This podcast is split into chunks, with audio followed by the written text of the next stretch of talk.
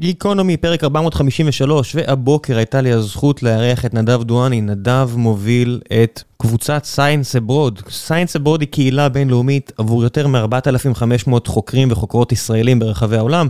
הארגון שלהם מפעיל 35 מרכזים בצפון אמריקה, אירופה, אוסטרליה, שמנוהלים על ידי מדענים מתנדבים ומעניק כלים ומפתח קשרים ופותח דלתות למדענים ישראלים שרוצים לחזור לישראל, או פשוט לעזור להם איפה שהם נמצאים, בפוסט-דוקטורט שלהם או בדוקטורט שלהם בבוסטון או לא משנה איפה. אז דיברנו על עולם האקדמיה ועל כמה קשה להחזיר אה, את החוקרות והחוקרים. החוקרים האלו ארצה ועל האתגרים שלהם מעבר לים, ודיברנו על התפקיד של נדב בהוד השרון ועל uh, ביוב, כי הוא מנהל גם את uh, חברת המים של הוד השרון, ועל האתגרים שלהם מול עיריית תל אביב, וכיוון שזה גיקונומי, בין לבין דיברנו 40 דקות על שלל דברים אחרים כמו בירוקרטיה, ועל uh, ימין כלכלי לעומת תפיסות אחרות, ועל מדינת ישראל לאורך השנים בדברים שהיו פה, ומן הסתם פתחנו המון סוגריים ודיברנו קצת על קיבוצים ומושבים, אני מקווה שלא תתעצבנו יותר מדי על דעות כאלו ואחרות, זה מה יש. אם יש לכם משהו אה, שאתם חושבים שטעיתי או טעינו פה בצורה אה, גרוטסקית,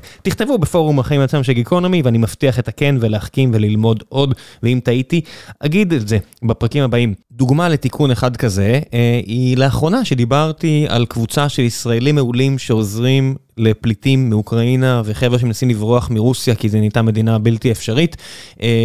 אז יש מישהי בשם מילה. שתיקנה אותי ואמרה שלא בדיוק אמרתי את כל הפרטים המדויקים לגבי הפרויקט הייחודי שלהם. אני רוצה לספר לכם קצת על, עליו ועל הפרויקט ועל מה שמילה והחבר'ה שלה עושים. אז המטרה שם...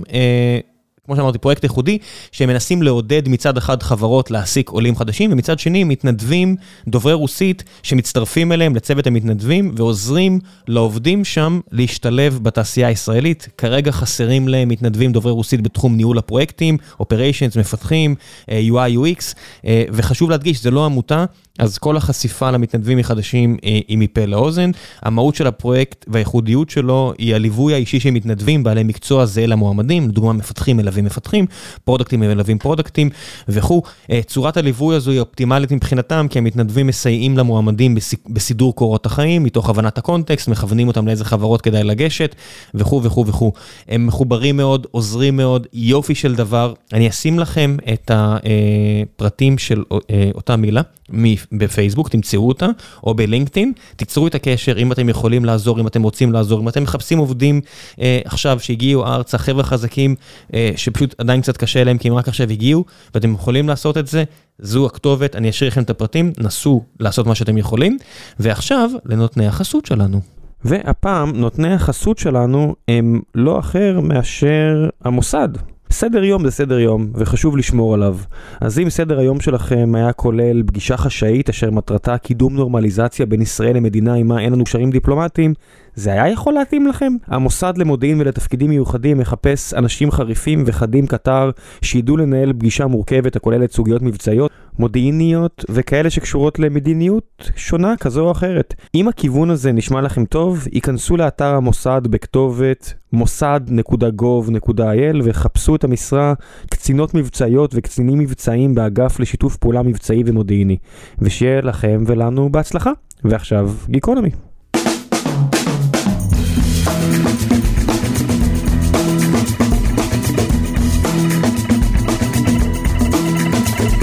גיקונומי פרק 543 ונדב דואני, סייאנס אברוד ומהוד השרון ומחברת המים של הוד השרון, יש לנו הרבה על מה לדבר בקיצור, בוקר טוב.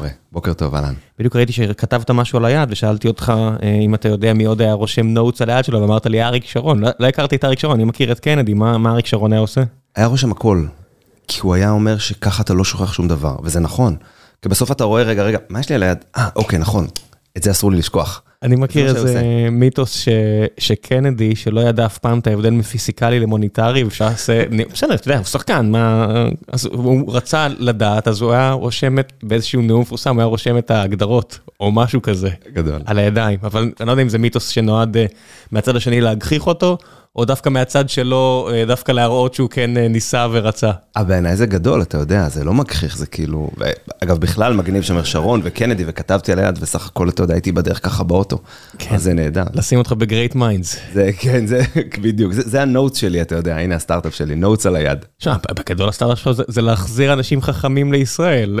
הם החכמים, אני כן. כן, אבל זה- זה מצחיק שאתה צריך להתעסק עם כל מיני אנשים אה, סופר חכמים שנדפקים על דברים נורא נורא פשוטים כמו בירוקרטיה ו- ותקנים. הכל אמרת, בירוקרטיה ותקנים, זה הסיפור, ביג טיים. אה, בירוקרטיה ככה. תקנים במדינת ישראל. כן, לא מיוחד, לא, לא שונה משום דבר אחר שקיים פה, אבל בסוף כן, זה הסיפור. בירוקרטיה מנצחת פה את הכל. אז מה באמת הסיפור עם, אה, עם אקדמאים פה? תראה, אקדמאים ישראלים, אנחנו מדברים בארגון שלי שאנחנו מטפלים בדוקטורנטים, בסדר? חבר'ה שעושים דוקטורט או פוסט דוקטורט בחו"ל. הם יוצאים לחו"ל מסיבה אחת פשוטה, שהאקדמיה אמרה להם, חבר'ה, אתם רוצים לחזור לעבוד אצלנו באקדמיה? עשו, תעשו דוקטורט, תעשו את הפוסט שלכם בחו"ל ותחזרו חזרה אלינו לארץ. אז הם נוסעים והם נפלאים והם מגייסים את כל המשפחה שלהם, נוסעים ביחד לפעמים גם לבד כמובן.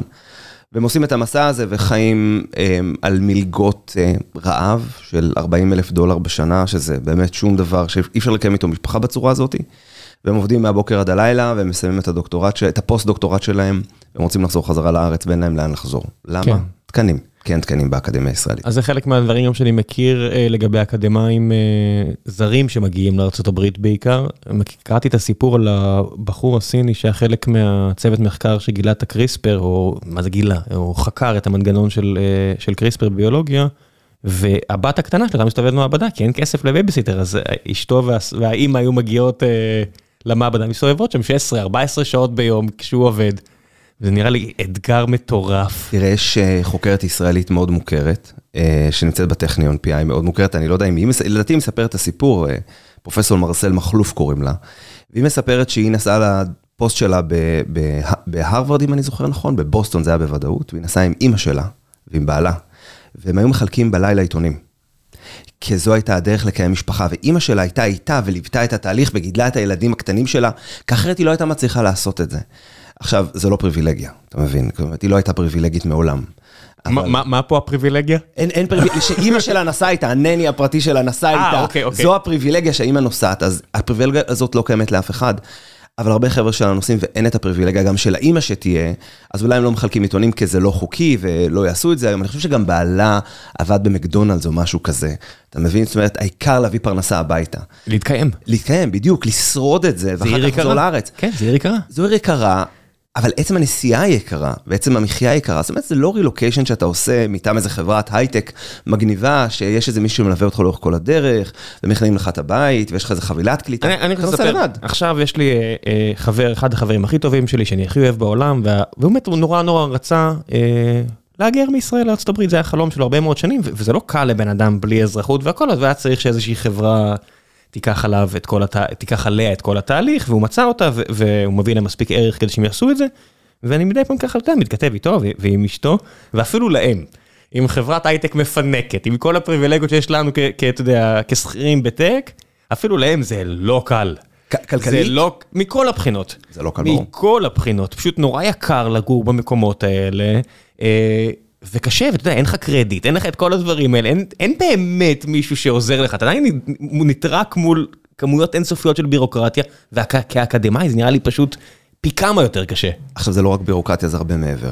אבל בואו בוא נחלק את זה רגע לשניים, כלכלית וחברתית, בסדר? שזה מענה שאנחנו בסיינס הבורד נותנים. לא כלכלי, אבל יותר חברתי. קח את הסוגיה הכלכלית, אז אמרנו 40 אלף דולר מלגה, ולפעמים בן או בת הזוג שלך לא מקבלים ויזה לעבודה, אז הם לא יכולים לעבוד. אנחנו מכירים על איזה אה, אה, מישהי שנסעה לעשות את הפוסט דוקטורט שלה בחו"ל, אז בעלה עבר איתה, הוא טייס, והוא עבד באיזה, בחברה נהדרת בארץ, והוא לא יכל לעבור איתם, אז הוא עבר, והוא היה- מורה בבית ספר, שזה נפלא וזה נורא רומנטי ונחמד, אבל בסוף צריך להביא פרנסה הביתה כדי ללכת להביא לחם וחלב במכולת שלא קיימת, אבל במכולת שלהם. אז יש את הסוגיות הכלכליות שהן נורא נורא קשות, והסוגיות החברתיות שהן נורא נורא קשות, שמצד אחד אין את אמא ואבא שאפשר רגע לשמור על הילדים, או את השכנים, או החברים שיכולים לשמור. אבל בסוף יש לפעמים גם התנגשות תרבותית נורא נורא גדולה, שאנחנו מפספסים אותה. כי הרבה, אנחנו כישראלים, על מה גדלנו בטלוויזיה? על פרנדס, או על סיינפלד, אם אנחנו קצת יותר מבוגרים, ואנחנו חושבים שזו המציאות האמריקאית. המציאות האמריקאית היא לא כזו, היא הרבה יותר מורכבת. היום כל סוגיית הפוליטיקלי קורקט, מה מותר להגיד, מה אסור להגיד. בטח באקדמיה. בוודאי שבאקדמיה. ישבתי עם חוקר שלנו לפני כמה ימים שסיפר על, אסור לשאול מישהו האם אתה, אם מישהי היא בהיריון, לדוגמה. זה אסור לשאול שאלה כזאת. עכשיו, בארץ, מה הכי טבעי? אתה תראה מי שתגיד, אוי, את נורא זורחת היום. לא, לא, לא, לא, לא. אה, כבר לא, אתה לא אומר את זה. אני ראיתי מישהו דורך על הקקי הזה ב-2011. אה, אז לא, אה, אה, מאז 2011 אני יודע שלא שואלים את זה, אסור. לא שואלים את זה כי לא רוצים להעליב אולי, אך לא עניין חוקי לא, ארגוני. זה מפתיע, הדברים האלה זזים כל כך מהר, ששוב, גם מחוץ לאקדמיה, אני יכול להגיד לך, הם צריכים לעשות משהו שקשור ל... אתה יודע מה זה בלקליסט? מושג טכני, שאתה צריך לעשות משהו בלקליסט ליוזרים או לא יודע מה. ואין יותר בלקליסט, עכשיו זה נקרא בלוקליסט. וואלה, נכון, אה. והתחלתי, ואני משתמש בזה, כי הייתי צריך להוביל את העניין הזה, ואני כותב אה, בסלק שלנו על בלוקליסט, ואחד מהחבר'ה הבכירים שלנו, שהגיע ארצה אחרי המון המון שנים בקליפורניה, זאת אומרת המון שנים בקליפורניה, רושם לי, תקשיב, אתה יכול בבקשה לשנות, אין, אין את, אתה משתמש בביטוי לא נכון, אתה יוצא פה קצת עילק, ואני אומר לו, ידידי, נגמר, זה עבר לזה, ואני מראה לו פשוט תמונה מגוגל, אתה יודע, על, על פלאח, כזה, כזה עשר לינקים של אין יותר בלקליסט, יש רק בלוקליסט. הוא אומר לי, שמע, אפילו אני בתור ווק מקליפורניה, לא ידעתי, אף אחד לא הודיע לי. אני חושב שאוניברסיטת בראון, אם אני זוכר נכון, פרסמה לפני כמה זמן רשימה של דברים שאסור להגיד יותר. אז אנחנו כישראלים, עוד פעם, לפעמים לא מכירים את זה, איך אמרת, אותו אה, בחור שהגיע, לא ידענו. או מזלזלים, או יודעים ומזלזלים, ולא מבינים שהמחיר הוא מוחלט. הוא חברתי מטורף, אתה פשוט מוחרם. כן. אתה, אתה בצד, אתה אסור לדבר איתך, אסור להתייחס אליך. כשאתה כן. נמצא בתוך מעבדה, שאתה עובד שם כל הזמן, כי אתה מחכה לפרסום שלך בנייצ'ר או בסיינס, ואתה מבין שעשית איזה פאשלה, ואז הופך להיות סיוט. כן, ראיתי את אה, שלי יחימוביץ' שכותבת משהו עכשיו על הפרשה האחרונה של הגזענות אה, בארץ עם... אה, אין לי כוח להיכנס לסיפור, אבל אתם יודעים על מה אני מדבר. כן, כן. כן, whatever, והיא רשמה, זה כמו שאדם לבן יגיד את ה-N-word, והיא לא רשמה את ה-N-word, היא רשמה את המילה המפורשת, ואז אני רואה אה, את דוקטור אורי כץ, שאמור להגיע לפה בקרוב, כי הוא כתב ספר מדהים בשם אה, כסף כחול לבן, יגיע שוב. והוא אומר, אחרי שנתיים כאקדמאי בחו"ל, אפילו רק לראות את המילה, אני, זה מאוד צורם לי, וזה רשום בעברית, אתה יודע, מילת הנון, לא מילת האין. אפילו אתה לא אומר אותה. אני לא אומר אותה, כי אני לא, פה בחברה כזאת ואני... לא אומרים, נכון. לא, כי לא אני עובד בחברה גדולה, וזה נכון. יכול לעלות לי במשרה שלי. אה, אוקיי. לא, אני מסכים כן. איתך, יש דברים שגם אנחנו מאמצים אותם כדברים שאסור להגיד, וזה בסדר. אז מאמצים אותם, יש אימפריה. והעולם מלמד אותנו, מתקן כן. אותנו. איזה עולם? יש אימפריה בשם ארצות הברית שהיא קובעת את החוקים, וזהו, זה החוקים. זה כמו שאתה בא לשחק כדורגל ורוצה להגיד, אני לא מוכן לקבל נבדל. אז לא. יש, יש חוק, אתה... היה, היה תקופה לפני כמה שנים שאתה היה פלקטואטינג והיית יכול לדבר על freedom of speech ואילון מאסק יכול להגיד מה שהוא רוצה, יגיד את ה-N-word, נגמר הקריירה. פצצת אטום. כן, אבל עכשיו דווקא יש ביקורת נורא גדולה על ה-cancellation culture. בסדר, שיהיה.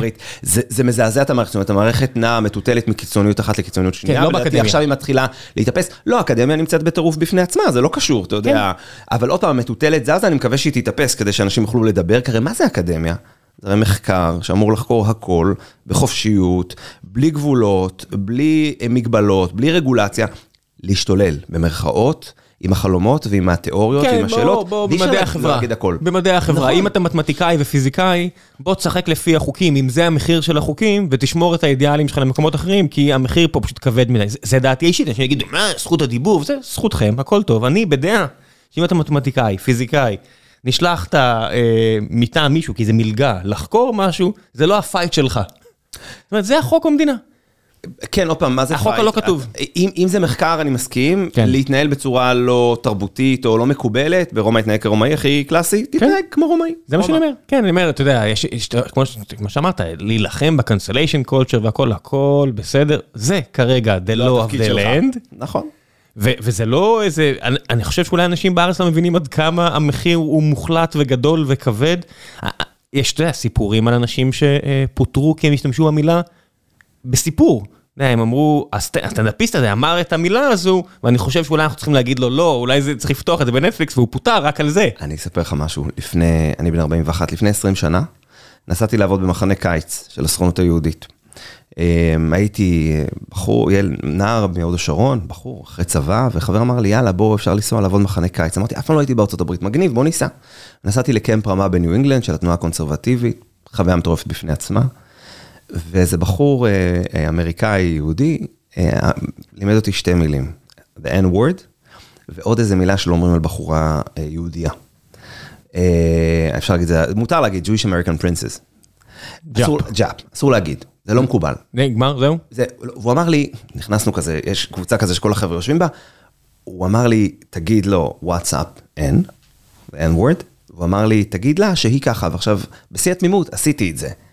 המבטים שאני קיבלתי, עכשיו 20 שנה, זה עוד היה, זה היה אסור, אבל זה עוד עבר.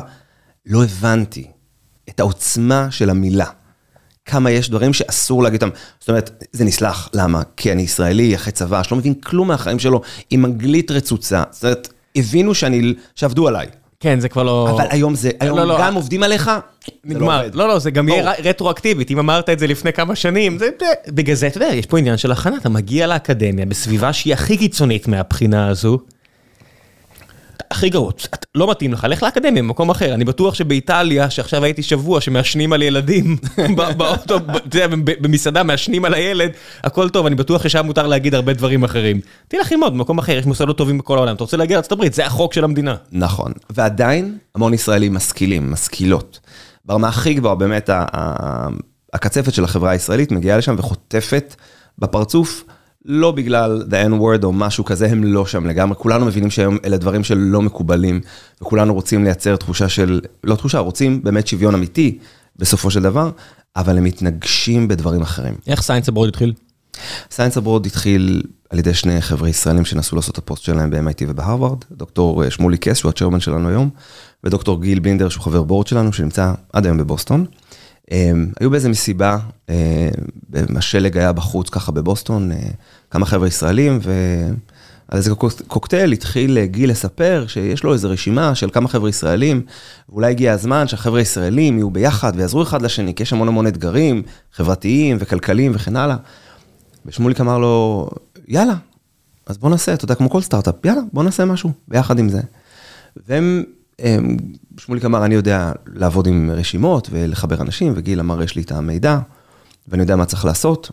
ואז הם הקימו את המרכז הראשון שלהם בבוסטון, עם משהו כמו 20, 25 אה, חבר'ה אה, ישראלים וישראליות.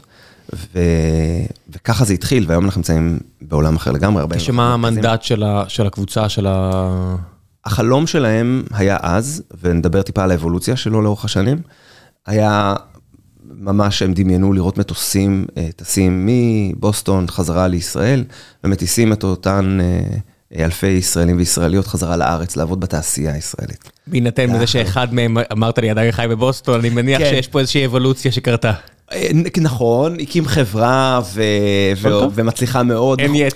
אה, אין, נכון, עוד פעם, תכף נדבר על מה היתרון שישראלי בסוף נשאר שם, כי רגע, זה לא רק 100% חיסרון, יש לזה גם יתרונות גדולים ל, ל, למדינת ישראל, אבל הם חלמו, ב vision שלהם הם ראו אותם חוזרים חזרה לארץ, ו, ו, ושם אנחנו פעילים, זאת אומרת, בגזרה הזאת, איך אנחנו עוזרים לאותם חבר'ה שנסו לעשות את הפוסט דוקטורט או דוקטורט בחו"ל, לא רק בארצות הברית, לחזור חזרה למדינת ישראל ולהשתלב כאן. עכשיו, לאורך שנים, הכיוון הלך נורא נורא לאקדמיה. זאת אומרת, נורא טבעי, למה? אתה נוסע בגלל האקדמיה, אז אתה רוצה לחזור בגלל האקדמיה. וגם לא היה כסף בתעשייה הישראלית לאותם תחומים שרוב החבר'ה שלנו נמצא, נמצאים, אגב, זה היה נקרא אז Bio Abroad, והיום זה נקרא Science Abroad, השם השתנה לפני 3-4 שנים. כן, אבל בגדול, בוסטון והאזור הזה, מבחינת... אה, זה זה מעצמה של פיזיקה, מתמטיקה, ביולוגיה. בדרך כלל קוד ותוכנה זה לא יהיה שם, זה יהיה ב Valley, ובדרך כלל... תשמע, זה, זה אימפריה של ביולוגיה שם, זה אימפריה של ביולוגיה. שקשה מאוד להתחרות בה. זה הפער בינם לבינינו בביולוגיה זה כמו הפער אה, בינינו לבינם בתוכנה. אתה מדבר מה, על פער מחקרי? לא, על פער... אם אתה רוצה אה, לחזור ולהשתלב בתעשייה, אפילו אם לא מצאת תקן באקדמיה, או, אז אני רוצה לחדש לך משהו. קורה משהו טוב בתעשייה קורה, הישראלית. קורה, קורה. קורה דבר נפלא. בהחלט. יש קרנות ישראליות שמשקיעות מיליארדים. יש שתי קרנות שנדבר עליהן רגע לחצי שנייה, קרן אחת זה קרן האימון, שהם אה, היו פה, היה פה אחד. השותפים, היה פה, כן. מדהימים מה שהם עושים, מיליארד דולר מושקע במידע, במחקר ישראלי בתחומים האלה. ויש את קרן ארקין, ארקין הולדינגס, שהם אה, קרן אה, פרטית, גם האימון זה קרן פרטית, שגם הם משקיעים ומחפשים את החברות הישראליות, מחפשים את הידע הישראלי, אומרים רגע, מה שההייטק הישראלי עשה למשק הישראלי, עולם הביוטק יכול לעשות, ופי כמה וכמה, וראינו את זה היום בקורונה, תראה מי בסוף פיתח ייצור. את החיסונים. כן, היה פה כמה וכמה יזמים ומנכ"לים של חברות כאלה, ובאמת אחד ההבדלים הגדולים הוא שחברות אה, בתחום הביוטק בניגוד לטק רגיל, מביאות איתם גם פוטנציאלית גם ייצור. זאת אומרת, עבודה גם לאנשים נכון. גם שעובדים בידיים, ולא נכון. רק שכבה נכון. נורא קטנה של מקודדים ואנשי מוצר וכו'. אז יש היום שתי חברות גדולות, יש את טבע, יש את BTG, שבסוף מייצרות גם בארץ, זה לא מספיק, אבל גם אם נתמקד רגע רק במחקר הבסיסי. יש הרבה סטארט-אפים קטנים מגניבים? יש המון דברים, יש דברים כן. נפלאים בארץ. יש כסף, אני יכול להגיד לך שסיימנו לפני שבועיים את שבוע החשיפה לתעשייה הישראלית. שם בבוסטון? פה בארץ. Mm. אנחנו מביאים, הבאנו 20 חבר'ה יחד עם משרד העלייה והקליטה לארץ, הבאנו אותם אה, אה, לשבוע בארץ וחשפנו אותם למה שקורה בתעשייה הישראלית. הם עברו מחברה לחברה, מחברה לחברה, מסטארט-אפ לסטארט-אפ, באו להציג בפניהם. והדבר המדהים ששמענו אחר כך, ששאלנו אותם והעברנו משובים, זה שלא ידענו כמה הזדמנויות יש היום במדינת ישראל, לעומת מה שהיה לפני חמש שנים, לפני שלוש שנים, לפני עשור, בוודאי. והיום הרבה מהם מסמנים את הנתיב חזרה לתעשייה הישראלית, כי הרי התעשייה הישראלית סובלת ממחסור אדיר של כוח אדם, טאלנטים, נכון? כולם מחפשים טאלנטים בכל מיני תחומים, ואין בארץ, פשוט חסרים. ומהצד השני, כסף ואפשרויות תעסוקה. אז יש חברות קטנות, סטארט-אפים שחפשו באמת את, ה, את המנוסה ביותר, ויש חברות יותר גדולות, פחות אה, אה, אה, מחפשות את האנשים המנוסים, ויכולים לקחת אנשים בתחילת הדרך שלהם, במרכאות בתחילת הדרך, שיכולים לבוא ולהשתלב בתעשייה, ואני אומר לך, שאם המגמה הזאת תמשיך, אנחנו בעוד עשור, למה? כי המחקר הזה לוקח הרבה יותר זמן, זה לא שורת קוד שמפתחים אותה ויאללה, יש לך מוצר ביד, אלא זה מורכב, זה ניסויים, mm-hmm. זה תהליכים מורכבים. בעוד עשור אנחנו נראה מהפכה בשוק הישראלי, ואנחנו נראה איך העולם הזה מתחיל לייצר הרבה מאוד ידע ישראלי, הרבה מאוד פתרונות ישראלים, הרבה מאוד כסף. ההבדל אבל אה, בין זה לבין תוכנה, שנחריג למשל תחומים כמו Machine Learning ו-AI, שבאמת אה, הם יותר מבוססי אקדמיה, זה שביולוגיה אין אפשרות ללמוד, אתה יודע, להיות בן 18 ולהשתלב בעבודה, כי כמה שנים אתה מקודד כמו, לא יודע, כמו, כמו אצלנו, וזה אפשרי. בביולוגיה אתה צריך את הידע האקדמי, ואם אין מספיק תקנים באקדמיה, יש בעיה. או אם האקדמיה לא מספיק טובה, יש בעיה. ואז בואו נדבר על החבר'ה שעכשיו נמצאים ב-MIT או בהרווארד או בסטנפורד ורוצים לחזור אחרי הפוסט-דוק או להמשיך לחקור. לא בהכרח רוצים להשתלב ב, מיד בחברה, הם רוצים להמשיך לחקור. וזו בעיה גדולה. הם, נכון, זו בעיה, זו בעיה מטורפת, היא לא גדולה, היא הרבה יותר מזה, והיא מורכבת מהמון המון גורמים. א', התקנים, הישראל, התקנים באקדמיה הישראלית, הקיבעון של האקדמיה הישראלית, שהיא אקדמיה מצוינת. הבעיה שהפחד שהיא תתחיל ללכת אחורה, שהיא תידרדר באיזשהו מקום, מהסיבה הפשוטה שדיברנו בתחילת השיחה שלנו על בירוקרטיה, נכון? שהבירוקרטיה, כמה אתה יכול לשלם לחוקר ישראלי? אתה יודע, יש אוניברסיטאות היום בארצות הברית, שאתה מקבל מענק חתימה 350 אלף דולר. רק מענק חתימה. קח את זה כסף לכיס, תעשה עם זה מה שאתה רוצה. תקנה בית, תיסע לחופש, תשקיע באיזה סטארט-אפ.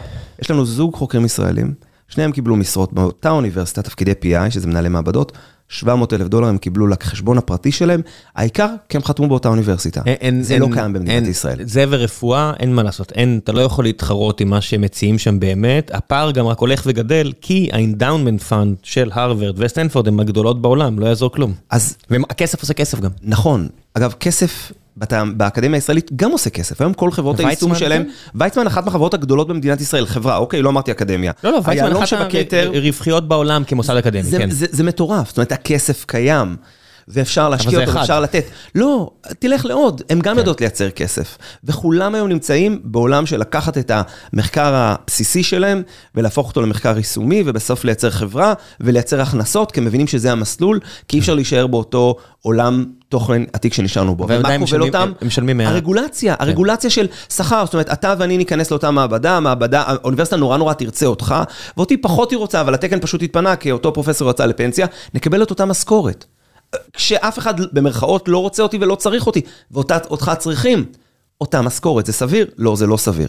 כי אם אתה היום בחברה שלך תרצה מישהו מאוד מאוד מאוד מאוד מאוד מאוד, תמצא לתת לו הרבה הרבה הרבה הרבה הרבה כסף. למה? כי תילחם עליו. כן, באקדמיה לא... הישראלית לא יכולים להילחם עליהם, וזה מטריף את האקדמיה. אני אומר לך, האקדמיה בעצמה נטרפת מהעניין הזה. בוודאי, זה, זה דוחף אותה לבינוניות. אם אתה יודע, היה פה, היו פה כבר אה, נשיאי חיפה ובן גוריון, פרופסור כן, חיימוביץ', שמגיע, נכון. שמגיע מעולם הביולוגיה, הגיע מאוניברסיטת תל אביב בדיוק כדי לנסות לתקן את זה. נכון. זה מאוד קשה. זה מאוד קשה וזה מתסכל, ו...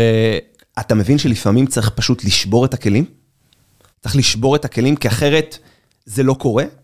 אז מישהו צריך לזעזע את המערכת, מישהו צריך לשבור את העניין הזה, כי, כי מזיזים את הגבינה לכמה אנשים בסיפור הזה, בסדר?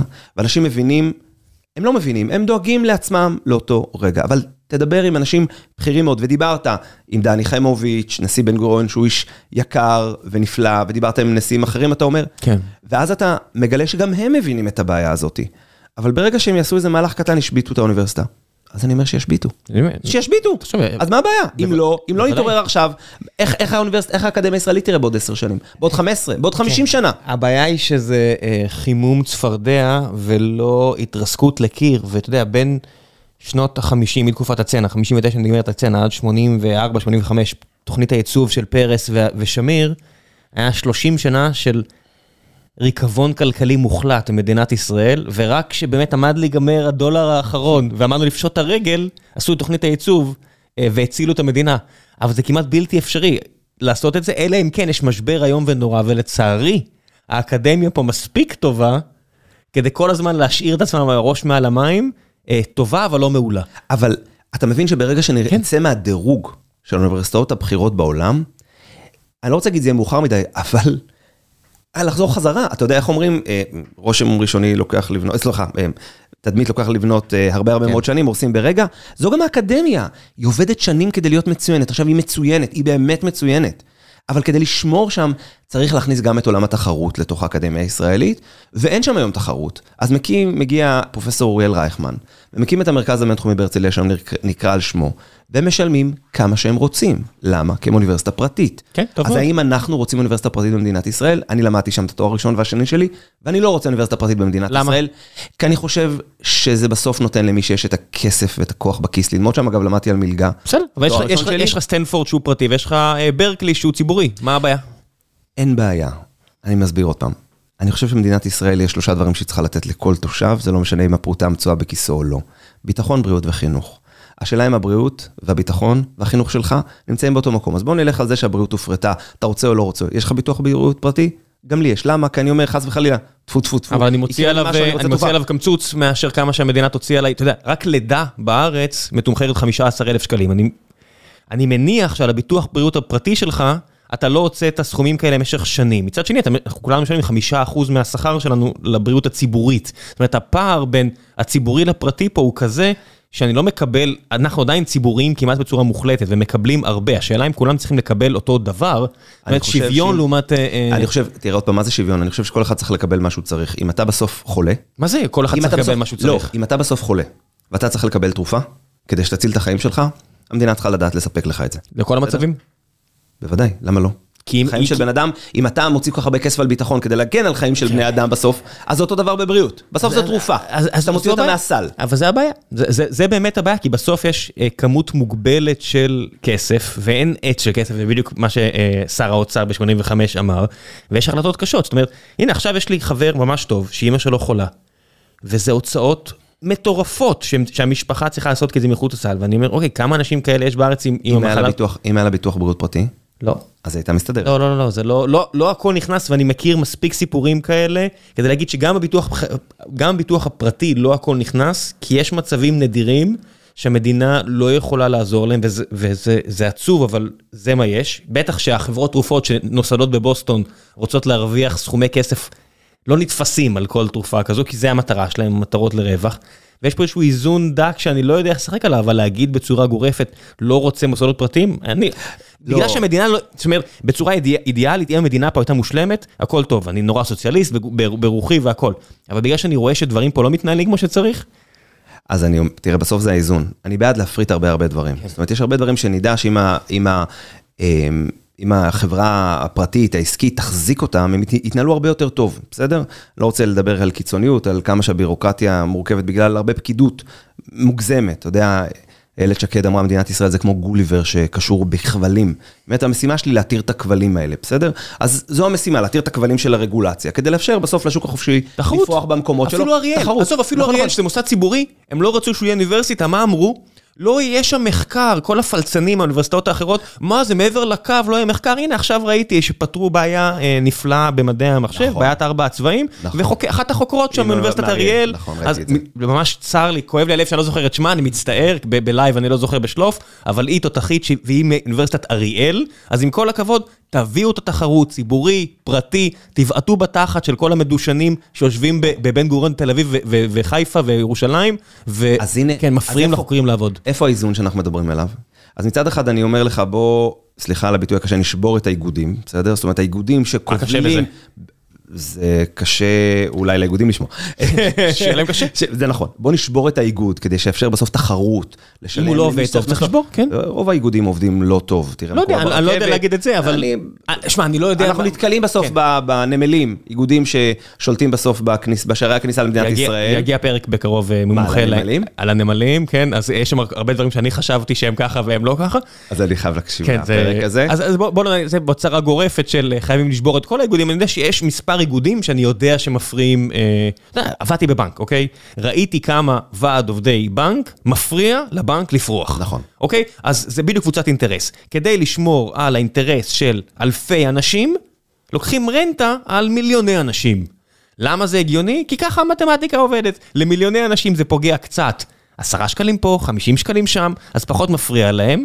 לאלפי אנשים הכל מצטבר ממש הרבה, אז נורא חשוב להם להילחם על זה. אנחנו רואים את זה עם נהגי מוניות ואובר, רואים את זה עם אה, אה, שדות התעופה, רואים את זה ב- ב- באקדמיה. למה אובר לא נכנס לארץ? אנחנו יודעים למה אובר לא נכנס לארץ. כן. כי נהגי המוניות הפעילו לחץ על שר האוצר הקודם, על שר התחבורה הקודם, ישראל כץ, ולא אפשרו להיכנס. עוד פעם, כן. ה- אתה יודע, נתניהו, כשהיה שר אוצר, פשוט נלחם מלחמות מטורפות. אני זוכר את עמיר פרץ עומד עם המגפון בכניסה למפעלים, וצועק וצועק וצורח. מה שהוא עשה לכלכלה הישראלית באותה תקופה, אפשר לאהוב אותו, לא לאהוב אותו, זה לא רלוונטי. הוא עשה מהפכות. הוא זה, אפשר להרבה... נתניהו כבלים- 2003? כן, כן, כן, נתניהו כשר אוצר. הפך את המשק הישראלי בהרבה מקומות. עכשיו, נתן לו גיבוי, זה שדיברנו, שכותב על היד לפני רגע. בסוף הם עבדו ביחד כצוות. ואנחנו צריכים פה היום שרי אוצר, שיודעים לעשות מהפכות. תראה מה קורה היום בתחום החקלאות.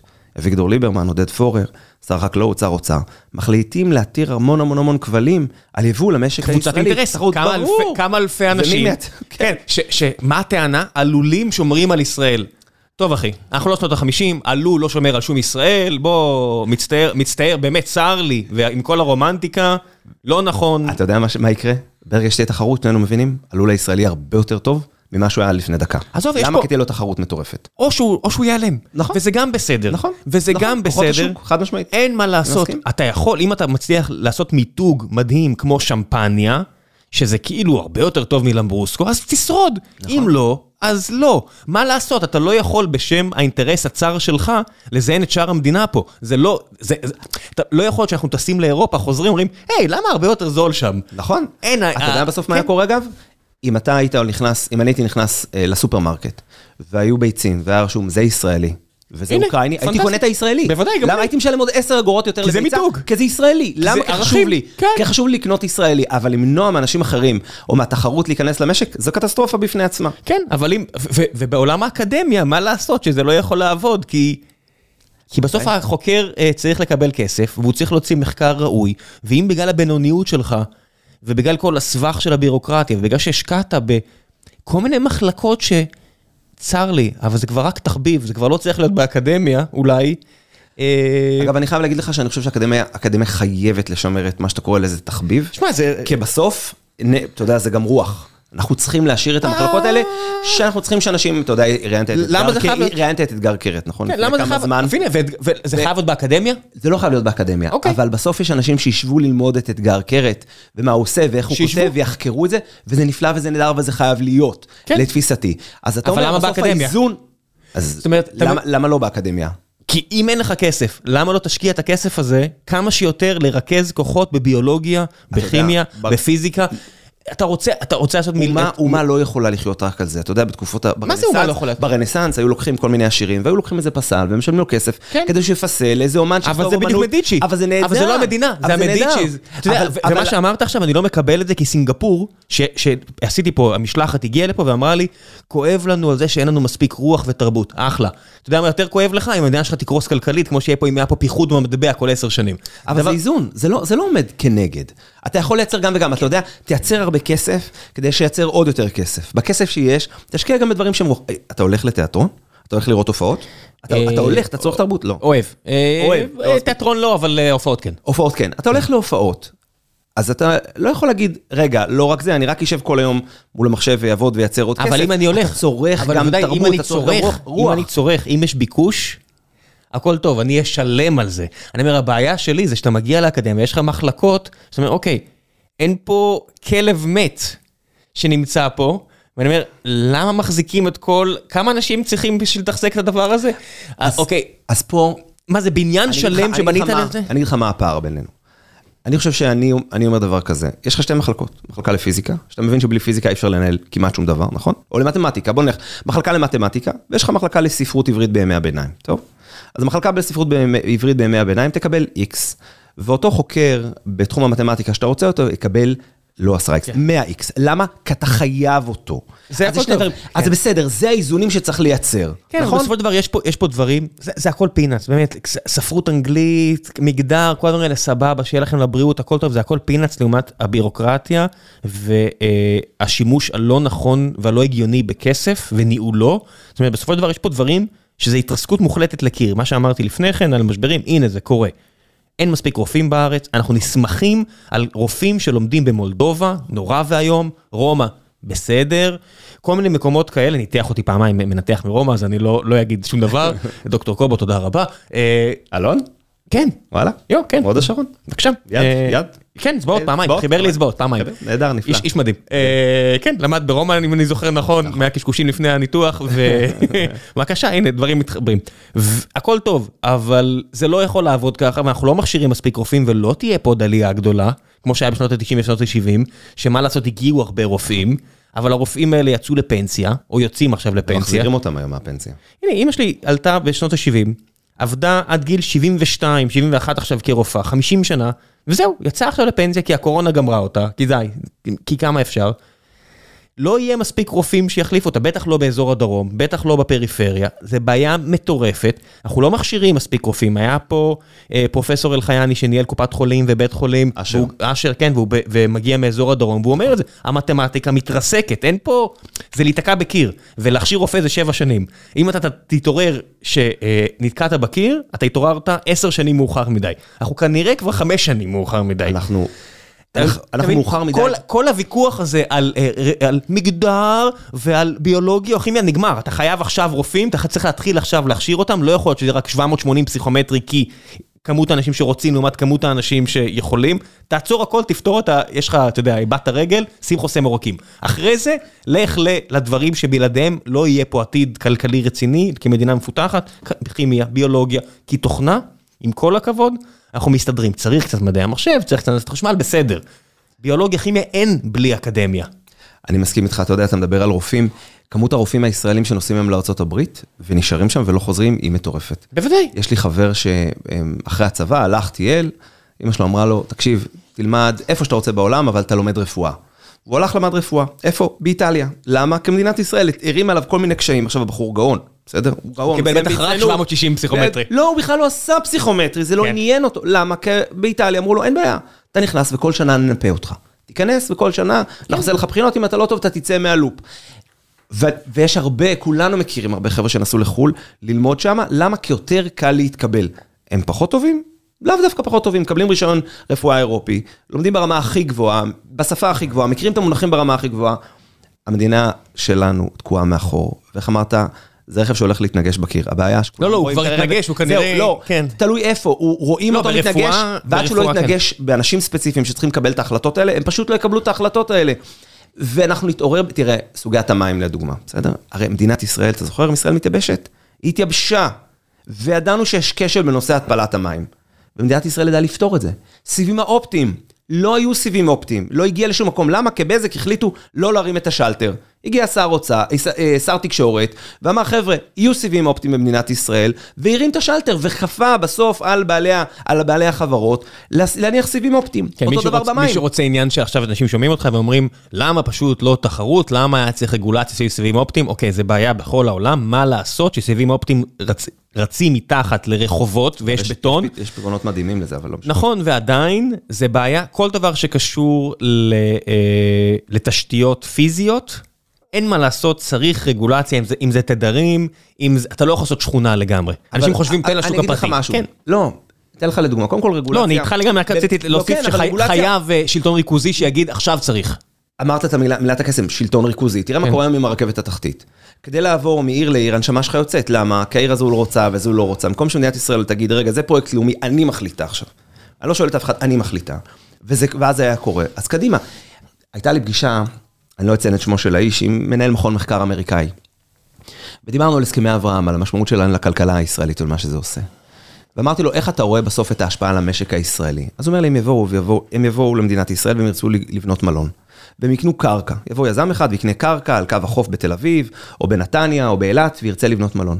וזה ייקח לו שבע שנים, ועשר שנים להוציא היתר. הוא יבנה את המלון, אבל אחריו אף אחד לא יגיע יותר. וזו הבעיה. המשבר הדיור, ממה הוא נגרם? רק בגלל הרגולציה. רק בגלל שהמדינה שולטת לא בכל רק, הקרקעות. לא רק, יש, יש, יש דברים אובייקטיביים, המדינה שולטת בכל כן. הקרקעות, המדינה מעלה את מחירי הקרקעות, כן. המדינה לא מוכרת קרקעות, ואחר כך כשאתה רוצה להוציא היתר, אתה לא מצליח להוציא היתר לבנייה. לוקח לך לפעמים כן. עשר שנים להוציא היתר. אתה רואה קרקע, מוכרים לך חלום, אומרים לך, או, בקרקע הזאת תוכל לבנות את בית חלומותיך, אתה קונה את הקרקע, והנכדים שלך בונים את בית חלומותיהם, וגם לא בונים את בית חלומותיהם, כן. כי המדינה מחליטה מה תבנה שם. זאת אומרת, השלטון הריכוזי, הוא נהדר עד שהוא מערים קשיים ולא מאפשר לך לזוז. אתה יודע, זה, זה, הרבה- זה, כן, זה, זה רע ברבן, בטח, אתה, אתה לא יכול רק בדרך אחת, מה לעשות, אתה יודע, עד שנות ה-80 היה שלטון מאוד אה, שמאל כלכלי, שהביא את העולם למצב נורא בעייתי, ואז היה צריך להחליף, תאצ'ר, רייגן, אה, תוכנית הייצוב בישראל, ועכשיו יש עשרות שנים של שלטון ימין כלכלי, ועכשיו אולי המטוטלת תנוע שוב אחורה, כמו שהיא נעה קצת עם זכויות עובדים, וה- ואחור, בסדר, זה קורה. אבל בסוף מינהל מקרקעי ישראל זה לא... אה, קק"ל שלטון, אה, זה- קק"ל זה 100 שנה של... בדיוק. זה- תפיסות עות'מאניות או אפילו לפני כן בכל ההתנהלות שלהם. כן. אנחנו מח- מחזיקים, אנחנו מנהלים, וכולכם תקפצו לי. אתה יודע, מכרו אני מהוד השרון, מכרו עכשיו קרקע של שני דונם אה, לב- לב- לבנייה מעורבת שימושים, 82 מיליון שקל?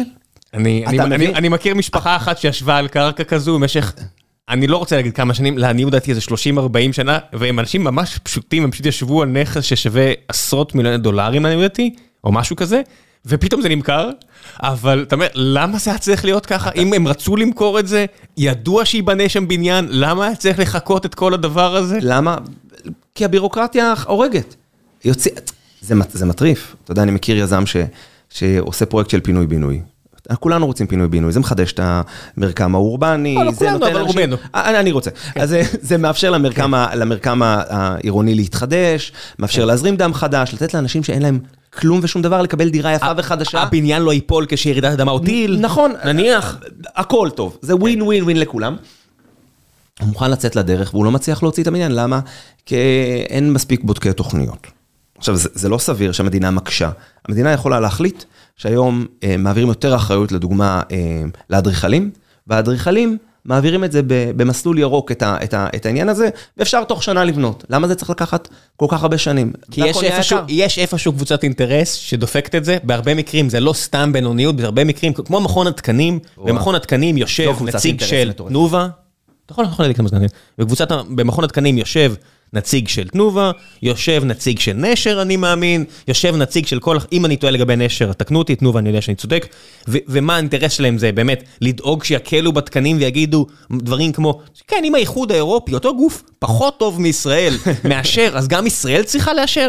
fuck off, נו באמת, זה, זה עוד קבוצת אינטרס שרק אה, זוללת פה רנטות. תראה, אני עבדתי בממשלה שבע שנים. אתה לא רוצה לנחש כמה פעמים שמעתי את הזה, רגע, יש אה, מישהו ממכון התקנים שרוצה להיפגש פה. למה? כי הם עושים כל היום לובי, ושומרים על האינטרסים שלהם. אה, לא שהם לא עושים עבודה טובה בחלק לא, מהמקרים, אני- פשוט אומר, אם יש לא תקן אירופאי. אם יש, לא, תקשיב, נכון. אם- אתה עושה משהו שאין, לא יודע מה, הגיע בלי תקן אירופאי או אמריקאי, בסדר, אתה יכול להגיד, לא מקבל. נכון. אתה יכול להגיד. אבל יש מקום. בוא נריב עם כולם, מתאים לך? בסדר? אז בוא נריב עם מכון התקנים שהם עושים פקק, בסדר? כן. בוא נריב עכשיו עם, עם רבים, רבים, אה, בוא נגיד, מהרגולציה של המדינה, שקובעת מה המסלולים הנורא נורא קשים שאתה צריך לעבור, שבעה מדורי גיהנום, לסיים אותם, ואז להגיד לך, רגע, את, ה- אתה זוכר את המדור החמישי שעברת? לא עברת אותו כמו שצריך, כי שכחת לשים פסיק בזה, אז תחזור חזרה למדור החמישי במדורי הגיהנום, וזה הופך להיות משבעה מדורי לתשעה מדורי גיהנום. מילא אם הלחזור היה מיד. ב- כשאתה לא. מגיע לבניינים זה זה עוד חודשיים, עוד שנתיים. איזה חודשיים? שנתיים, שלוש, ולא מתכנסים אה, כן. כי קורונה ואי אפשר לעשות ישיבות בזום, למה? כי היועץ המשפטי אמר שאי אפשר לקיים את הישיבה בזום, אלא חייבים אותה פיזית, אתה יכול לסחור במיליארדים בזום, אבל ישיבה, לאשר אה, תוספת של מרפסת, אתה לא יכול לעשות. תקנים באקדמיה. ובוא נדבר, זה- רגע. זה נהיה בדיוק זה? אבל לא, יצאנו מהתקנים מהאקדמיה, שנייה, תכף נחזור לזה, אבל כן. בוא נריב רגע עם עוד קבוצות, בוא נדבר עם, עם היבואנים של מדינת ישראל, שמחזיקים בסוף, אה, אני הייתי עכשיו בהונגריה בכנס והרציתי שם, ואשתי אמרה לי, אתה יודע מה היא ביקשה שאני אביא? נקניק? מה? נקניק? לא, אני אוכל כשר. דאודורנט. לא, אתה לא יכול למצוא נקניק כשר בדאודורנט. לא, לא, אבל כנראה ש... פה יותר טוב. לקנות דאודורנט, להיכנס רגע לבית מרקחת ולקנות דאודורנט שעולה שישה וחצי שקלים, כי פה בארץ עולה לך 27 שקלים במבצע. אני קונה סכיני גילוח, הפער בין לקנות בסופר פארם או להזמין את זה באמזון עד הבית, למה לכל הרוחות אני צריך שיהיה קופסה? וניילונים, ושליח ששורף דלק, את כל הדברים האלה, איך זה יכול להיות שעם כל השטויות האלה, זה עדיין יצא לי זול במאות שקלים בשנה, לגלח את ראשי הקרח, זה מטורף, הבזבוז על האקלים, באמת, תחשוב מה קרה פה, היה קופסה אקסטרה, לא באיזה מכולה, שאני הזמנתי רק בשבילי, שבטח הגיע במטוס ולא ב... לא יודע מה, למה לכל הרוחות זה יותר יקר פה? אין שום הצדקה לזה. הקבוצת, היבואן שהוא עשיר בפני עצמו והוא קבוצת לחץ, שומר על האינטרסים של הרגולטור, ששומר על האינטרסים של הפקידות, ששומרת על האינטרסים של עצמה, ומי נדפק בסוף? אתה ואני. שאתה רואה, אני עם הזקן, כי לא בא לי להתגלח, אבל גם אני אוהב להתגלח מדי פעם. אז גם אותנו דופקים. כן. בתקנים באקדמיה רצית. כן, קדימה. אז אקדמיה שוב, אז אתה אומר, אקדמיה ציבורית לא יכולה לשלם משכורת, בסדר, אז בוא נגיד 350 אלף דולר מענק חתימה, לא יהיה פה, מצטער. כמו שמשכורת של רופאים, אי אפשר להתחרות, כי יש שם עיוות שוק מטורף בגלל מה שקורה עם הביטוח בארצות הברית, והם יכולים לשלם לרופאים יותר מאשר בכל מקום אחר בעולם בצורה קיצונית. אבל גם הרפואה שלהם שם כשלה, אז אני שמח על הרפואה הישראלית. אתה לא יודע כמה ישראלים אמריקאים מדברים איתי ואומרים כמה, איזה מתנה גדולה קיבלתם על הרפואה הישראלית הציבורית. כן, לא יודע, מה זה מתנה, אנשים פה עבדו ועובדים, ואתה יודע, בסוף זה... אנשים נפלאים, לא, אבל אנשים נפלאים עומדים מאחורה, וזה ברור, זה ברור שזה בזכות האנשים, לא בזכות שום דבר אחר. אז נכון שאתה צריך לחכות לתור MRI המון המון המון המון המון חודשים. או שיש לך מזל פשוט, כן. או שיש לך מזל, או שאתה מכיר איזה מישהו, או שאתה מכיר איזה מישהו שמכיר איזה מישהו ויכול להכניס אותך לתור. תחשוב שרק בשנות ה-90, מי שרוצה לא להיות פסימי, תחשוב על האופטימיות, אתה אמרת 41, אתה בערך בגילי, שנות ה-90, סבתא הייתה צריכה ניתוח. צריך להביא מעטפה עם כסף. אשכרה, כמו איטליה, כמו מדינות אחרות, שוחד היה פה כל כך נפוץ, כי לא היה רפואה פרטית. אנשים מתג... באיזה ערגה לתקופה אחורה, ש... שהיה רק רפואה ציבורית, ואני אומר, אוקיי, אבל כולנו שיחדנו. זה כמו שמתגעגעים לתקופת הצנע, כשכולם היו בשוק השחור וקנו חמאה, אלכס חולה אהבה. מי התגעגע לצנע? מי? תקשיב, יש אנשים... קבוצה מאוד מסוימת, תבדוק. יש הרבה אנשים שמתגעגעים. לישראל של פעם, כי הם רואים את זה במשקפיים ורודות. למה? כי הם היו מחוברים לעטינים של הפרה? מאוד יכול להיות. הם היו מחוברים לעטינים של הפרה, ומי שלא היה מחובר לא עניין אותם. בדיוק, כנראה שהם לא גרו בבאר שבע ולא אמרו להם תישארו בעיירת פיתוח, אחרת אין עבודה. נכון. וזה דברים שעשו, זאת אומרת, זה ה-N-word שלנו. ראינו את הסרט שהכניסו את האנשים על המשאיות והורידו אותם, אמרו להם, פה תגורו. בחושך. בחושך, שלא תראו איך. בדיוק, פה תגורו. עזוב את זה, אנחנו... הם לא מתגעגעים לתקופה הזאת, אני מבטיח לך. לצערי יש כמה שכן, אבל... הם התבלבלו בדרך. כן, אבל זה לא ש... אתה יודע, מילא, היית אומר במדינות אחרות, שמרו עליהם עם נשק שם. זה לא דרום אפריקה, פה עשו דברים מתחת לפני השטח, שזה יוצר יותר תסכול. אנשים שרצו לברוח מעיירות הפיתוח להגיע לתל אביב, סימנו אותם ולא נתנו להם עבודה. זה לא איזה משהו קונספירטיבי, זה משהו שבאמת קרה. סימנו אותם, ההסתדרות סימנה אותם, כדי שיחזירו אותם לתלם, למקומם בירוחם ובדימונה. סבא שלי, זיכרונו לברכה, לא סימנו אותם כאילו על האור, את השמות משפחה ואת השמות שלהם, כן? שלא ייקחו אותי לקיצון שאני לא רוצה להיות בו. לא, אז בוא אני אקח אותך לעזוב, סבא שלי, זיכרונו לברכה, גידל שמונה ילדים. והוא גר בקירת טבעון. ואימא שלי מספרת שכשהיו מגיעים, מה... הוא היה עובד בקיבוצים, בקיבוצים, הוא היה צבא, בסדר? וכשהיו מגיעים לבקש תרומה, אז הוא היה מוציא מהפרוטה שלא הייתה לו והיה תורם. אדון לוי, שלום, יש בחירות, כן, כן, בוודאי, בוודאי, הוא היה תורם. ואף פעם לא דיברו פוליטיקה בבית, כדי לא לדעת מאיפה, וסבא שלי היה בגיל 15, אם אני זוכר, באצ"ל. בדיוק אנחנו עכשיו חוקרים את זה במשפחה, הוא היה מחלק פליירים בירושלים, מהאצ"ל, והוא היה תורם להם, ולא... וברבות השנים שאלו אותו, למה? למה תרמת להם? כי בסוף הבינו שהוא היה איש ימין, והוא לא היה איש שמאל. למה תרמת? כי אם תרם לדוד לוי, אז כנראה ש... לא, כי הוא לא היה מקבל עבודה, אם הוא לא היה תורם. אהרון לוי, אם לא היה תורם, לאותה מפלגה שעברה ודפקה אצלו בדלת בקירת טבעון, אז כנראה הוא לא היה מקבל עבודה בקיבוץ, כדי לישון שם כל השבוע ולהביא פרנסה לשמונת ילדיו. אז זה לא רק לברוח מהעיירה, זה גם להחזיק את הפנקס הנכון, כי אם לא תחזיק בוודאי. כולם מספרים פה על קיבוצים בתור איזה נס וחברה שיתופית, וזה לא קומוניזם, זה עובד. נכון, זה נס. אה, בן לא, אדם, זה לא נס. הם עשו דברים לא גדולים. הם- הם הם עשו דברים הם גדולים. לקחו, כדי לממן את הנס הזה, נכון. לשלם המיסים, זה כמו- נס שיש חרדים שיכולים ללמוד בלי לעבוד. זה לא נס, זה שוד של. משלם המיסים הישראלי האחר, וגם קיבוצים עבדו בהרבה מקרים, לא נטפים ולא סאסא ולא כמה כאלה שבאמת שיחקו אותה, אלא אלה שהסתמכו רק על חבר'ה שעלו בעליות שנות ה-50 וה-60 כדי שיהיו הפועלים שלהם. ומשלם המיסים האחר שיוציא אותם מהחובות, ושוב, דיברנו על, על אה, מר לוינסון שריסק את המדינה הזו בשנות ה-60 עד שהוא התאבד בשנות ה-80, שלקח את הכסף, אתה יודע, כל העניין הזה של 15% מהממשלה, הממשלות הישראליות הראשונות היו חברי קיבוצים, כשהחלק שלהם באוכלוסייה היה 4%. בוא, בוא, זה לא נס, אין פה ניסים. לא, אתה יודע, ואז מתי זה הצליח? כשזה נהיה אה, שוק חופשי. כן, שהיה טוב שורד ולא טוב. תראה עוד פעם, אני לא, אני לא רוצה לקחת מהקיבוצים את הדברים הנפלאים שהם עשו למדינת ישראל, החלוציות, היישוב הארץ, הם עשו דברים נפלאים, ועל הדרך, הפטרונים הפוליטיים שלהם ריסקו הרבה אנשים מסביב. עיירות הפיתוח שסבלו, אנשים כן. שעבדו שם, שאם לא הזדהית איתם, זה פשוט לא עבד. אבל, אתה יודע, נשים את זה רגע בצד, אנחנו יכולים לעשות פודקאסט פוליטי אם אתה רוצה. לא, זה ככה, זה גיקונומי, זה... יש לי מקום. על הרבה דברים, אבל... אה, לא, נסכים על חלק, לא נסכים על חלק, הכל טוב, זה, זה העניין, אתה יודע, שאתה אדם חושב, אתה לא נופל לאיזושהי רובריקה של ימין או שמאל, ואז הכל נורא פשוט, זה לא... אתה יודע, בארצות הברית, אתה מכיר את זה, אתה או רפובליקני או דמוקרט. במדינת ישראל זה הרבה יותר מורכב. זאת אומרת, דווקא האנשים החלשים, במרכאות, הם בסוף מוצאים את עצמם בצד הימני של המפה, הפועלים הם בצד הימני, ודווקא בעלי ההון הם בצד השמאלי. מה זה ימין, מה זה שמאל? הפוך. לא, כן. זה היום הכל פלואידי, אין ספק. אין ח- ספק חברי שהכל קיבוצים עובר. בצד שמאל הרגו יותר ערבים מהדבר, אה, בזמן שמישהו ב... אה, אריק שרון, איפה הוא התחיל? אגב, אה, בקירה- ב- בכפר מל"ל, משפחה ממפא"י, בסדר? עזוב, נו, אומרת, הכל פה, אה, בגלל שהחיבור הכלכלי הוא כמעט לא קיים, ישבה פה מרב מיכאלי לפני חמש-שש שנים, אני חושב שזה אפילו הגיע לחדשות אחרי זה בתור איזה סקופ, לא ש- הדבר האחרון שאני מחפש פה לעשות סקופים, אבל דורון שעושה את הפודקאסט עכשיו בארצות הברית, גם עוד בן אדם שאיבדנו לארצות הברית, שאל אותה, לאיפה רצית ללכת לפוליטיקה? אמרה, התלבטתי בין הליכוד לבין אה, העבודה, יודע, זה נכון, לא... אני זוכר את זה, זה לא איזה אה, משהו, אתה יודע... יש איזה עוד פוליטיקאית ישראלית שהיא פשוט, אני מיודד איתה, אז אני לא... אז אגיד שלי יחימוביץ' באמת שגם חיפשה, התלבטה, כן. בין לבין, בין לבין, בין לבין, ובחרה בסוף במפלגה כן, מאוד מסוימת. מירי יחימו... אמ,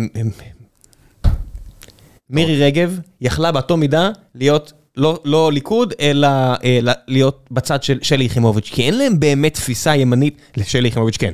להרבה אחרים אין תפיסה ימין או שמאל כלכלי, לבנימין נתניהו היה. זה נעל, הלך לאיבוד מתישהו לפני 20 או 15 שנה, לפחות בפעולותיו. הרטוריקה עדיין שם, הפעולות שלו לא קשורות לשום דבר מה שהוא אומר.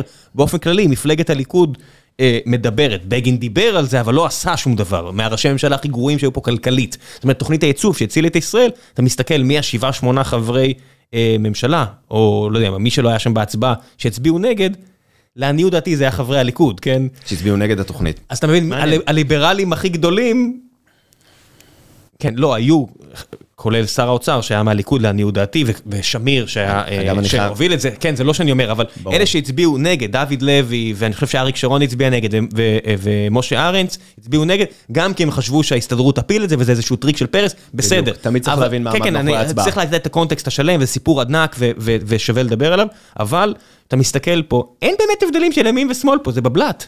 אמ, נכון, זה הרבה היסטורית, לא ניכנס רגע לוויכוחים שקיימים היום בטוויטר כל הזמן, אבל אמרת משהו על בגין. לפחות כלכלית, כן, לי- לא- לא על. מדיני, כן? כן, לא, אבל אני חייב רגע להתייחס לעניין של אה, של בגין שאמרת, אני חושב שבגין...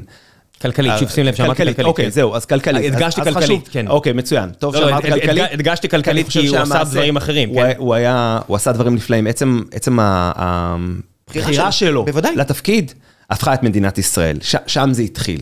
שם הסיפור התחיל, היכולת לדבר בגובה העיניים, זה מדהים. הסיפור של של בגין אתה רואה מדהים עכשיו עם כל. הסיפורי גזענות שיש היום, אתה צריך לשחרר את הקיטור. זאת אומרת, עשית דברים נוראים, אתה צריך לשחרר את הקיטור ועדיף כמה שיותר מוקדם. שמרת פה על אנשים אה, במשטר צבאי, על ערביי ישראל עד 67, יצרת פה חוב שייקח הרבה מאוד שנים לשחרר את הקיטור הזה, אם בכלל נצליח, בתקווה שכן. שמרת על אה, מזרחים אה, יהודים בכל מיני תנאים לא תנאים, בכוח, בכל מיני דרכים כוח עדין נקרא לזה, ולא הסכמת שידברו על זה, ו- וסימנת אותם ועשית, יצרת פה חוב שייקח הרבה מאוד שנים לשחרר אותו, וזה שבגין נבחר, זה היה חלק מהתהליך הזה של נכון. לטוב ולרע, אתה יודע. סוג של אובמה שנבחר לנשיא אמריקאי, שם רגע, גם אני יכול, למרות שבגין לא היה מזרחי, אבל לא היה אבל הוא ייצג, מזרחי. הוא ייצג כמו שבנימין מזרחי נתניהו אה, מייצג. כן. נכון, נכון. אגב, בגין ייצג הרבה יותר מנתניהו. אה, בתפיסה של אני מזרחי. אני לא יודע למרות יותר, אתה יודע. מבטא פולני ואתה יודע... בסופו של דבר זה, אתה לא יכול לתת לה- להגיד לאנשים את, אם הם אומרים שמייצג אותם בנימין נתניהו, אז בנימין נתניהו מייצג אותם, כן. לא, אני מסכים איתך, אני דווקא מגיע מתוך העולם הזה. כן. אני מגיע מתוך העולם, א', כגבר מזרחי, וב', כמי שהיה שנים במפלגת הליכוד, היום אני תומך בגדעון סער, אבל עוד פעם, אני מבין את מה זה מייצג, אני מבין איך זה נוגע כן. בקישקע של האנשים, אבל בסוף אם אתה מסתכל על בגין מצד אחד, או נתניהו מצד אחר, זה, אנשים הפוכים לגמרי בסגנון החיים שלהם, במסרים שהם מעבירים, שניהם רטוריקנים אדירים. כן, מה- מה- מהנואמים-. מהנואמים הג- הגדולים הג- שהיו כאן. הג- באמת, אולי שניהם הכי גדולים, תעבור איתי על אחרים שמשתווים אליהם, לא משתווים אליהם ביכולת לרטוריקה כזו בעברית. אגב, נתניהו גם באנגלית. אבל אני חושב שבסוף, אם תסתכל לאורך שנים, היום תעבור בשוק מחנה יהודה, בגין עדיין תלוי על הקירות שם, זה דבר בלתי נתפס. האם נתניהו יהיה תלוי שם בעוד 20 שנה, 30 שנה, 40 שנה? אולי כן, אולי לא. בגין עדיין יהיה שם. יש, יש גם זכות ראשונים, אתה יודע, כשאתה מסתכל על בן גוריון, הוא מוקף באיזה מיתוס כזה שאי אפשר להפריך אותו, של צניעות והכל, ולא משנה שלפולה הביאו ג'יפים והצניחו לה דברים, אה, כל מיני תמרוקים כאלה ואחרים מהעיר הגדולה, זה בסדר, עדיין מה שיגידו, זה הוא חי בצניעות וצניעות וצניעות. טוב, לכו לבית דוד בן גוריון ב- בשדרות בן גוריון, תראו איזה כספים בנו אותו, ודי, די עם השטויות. הכל באופן יחסי אתה צריך לתקופה. להזמין את יריב לדעתי בן אליעזר לאחד מהפודקאסטים שלך. כן. תנהל איתו ויכוח נפלא. אין מה לנהל ויכוח, אני, אתה. יודע, זה לא, בסדר, זה כמו שאני אביא את מרב אבל מיכאלי לדבר על קסטנר. הנה מה- לא נעשה. או על פונדקאות. אה, לא, לא יודע, מה היא חושבת על פונדקאות היום? אה, טוב, סתם. לא יודע, זה- עניינה ואני לא, לא... זה סיפור גדול, הסיפור של מרב לא, מיכאלי. זה סיפור גדול, זה קורה פה יותר מדי וזה לא... יותר מדי, זה קורה פה הרבה. לא, היא התנגדה שנים ואז היא עשתה את זה. מי שלא משתנה, אתה יודע, אני תמיד אומר, אה, סט- סטייק שלא מתהפך זה סטייק שרוף. אה, שמאשימים פה אנשים שהם משנים את דעתם. טוב מאוד, שאנשים ישנו את דעתם אם רואים שהם טעו. אה, אבל הם- גם שכנים שלי. ואני לא... לא- שיתמכו אני- בזה. כן. אני בעד שאם עשית ושינית את דעתך, היית כל כך נגד איזה משהו מסוים, ובסוף עשית אותו בעצמך, אז לפחות תדע לדבר בעד זה. היום. לא, ולא הסתרת, הם. גם שמו את זה מקדימה. אה, סוף התהליך. אני חושב ששליין אמור גם מתישהו להגיע לפה, הוא מתלבט, אז אה, אולי הוא יבוא לדבר על זה, ובכיף, זה- יאללה, זה- שייתן זה- מענה. זה עניין- זה עניינם. אבל כן, גם אקדמיה, דברים שעבדו פה לפני כן, והיו פה הרבה ניסים, צריך להפסיק להסתמך על זה, צריך להסתכל על הבעיה ב... פשוט בצורה מפוקחת, לא יעזור, זה לא... אתה דיברת על נס. שישביתו, כמו שאתה אומר, רוצים להשבית, תשביתו. נכון, דיברת על נס. אירחנו את צ'ארלס בולדין לפני כמה שנים, ב- היה ראש נאסא. היה ראש נאסא, הוא היה אסטרונאוט בפני עצמו, בחור אפרו-אמריקאי. הוא הגיע בגלל אה, רמון, נכון? הוא הבטיח לו איזה משהו כזה? כן. אז- שהוא הגיע, הוא הגיע פה לביקור כן, היה בארץ. איזה קטע כזה. והוא היה, הוא פשוט היה מדהים, והזמנו אותו למצפה בגבעתיים. ולפני כן הלכתי לעשות הכנה לראות את המצפה בגבעתיים. איזה מקום מדהים. נכון, ואז עליתי למעלה ושאלתי אותם, זה, זה הסיפור?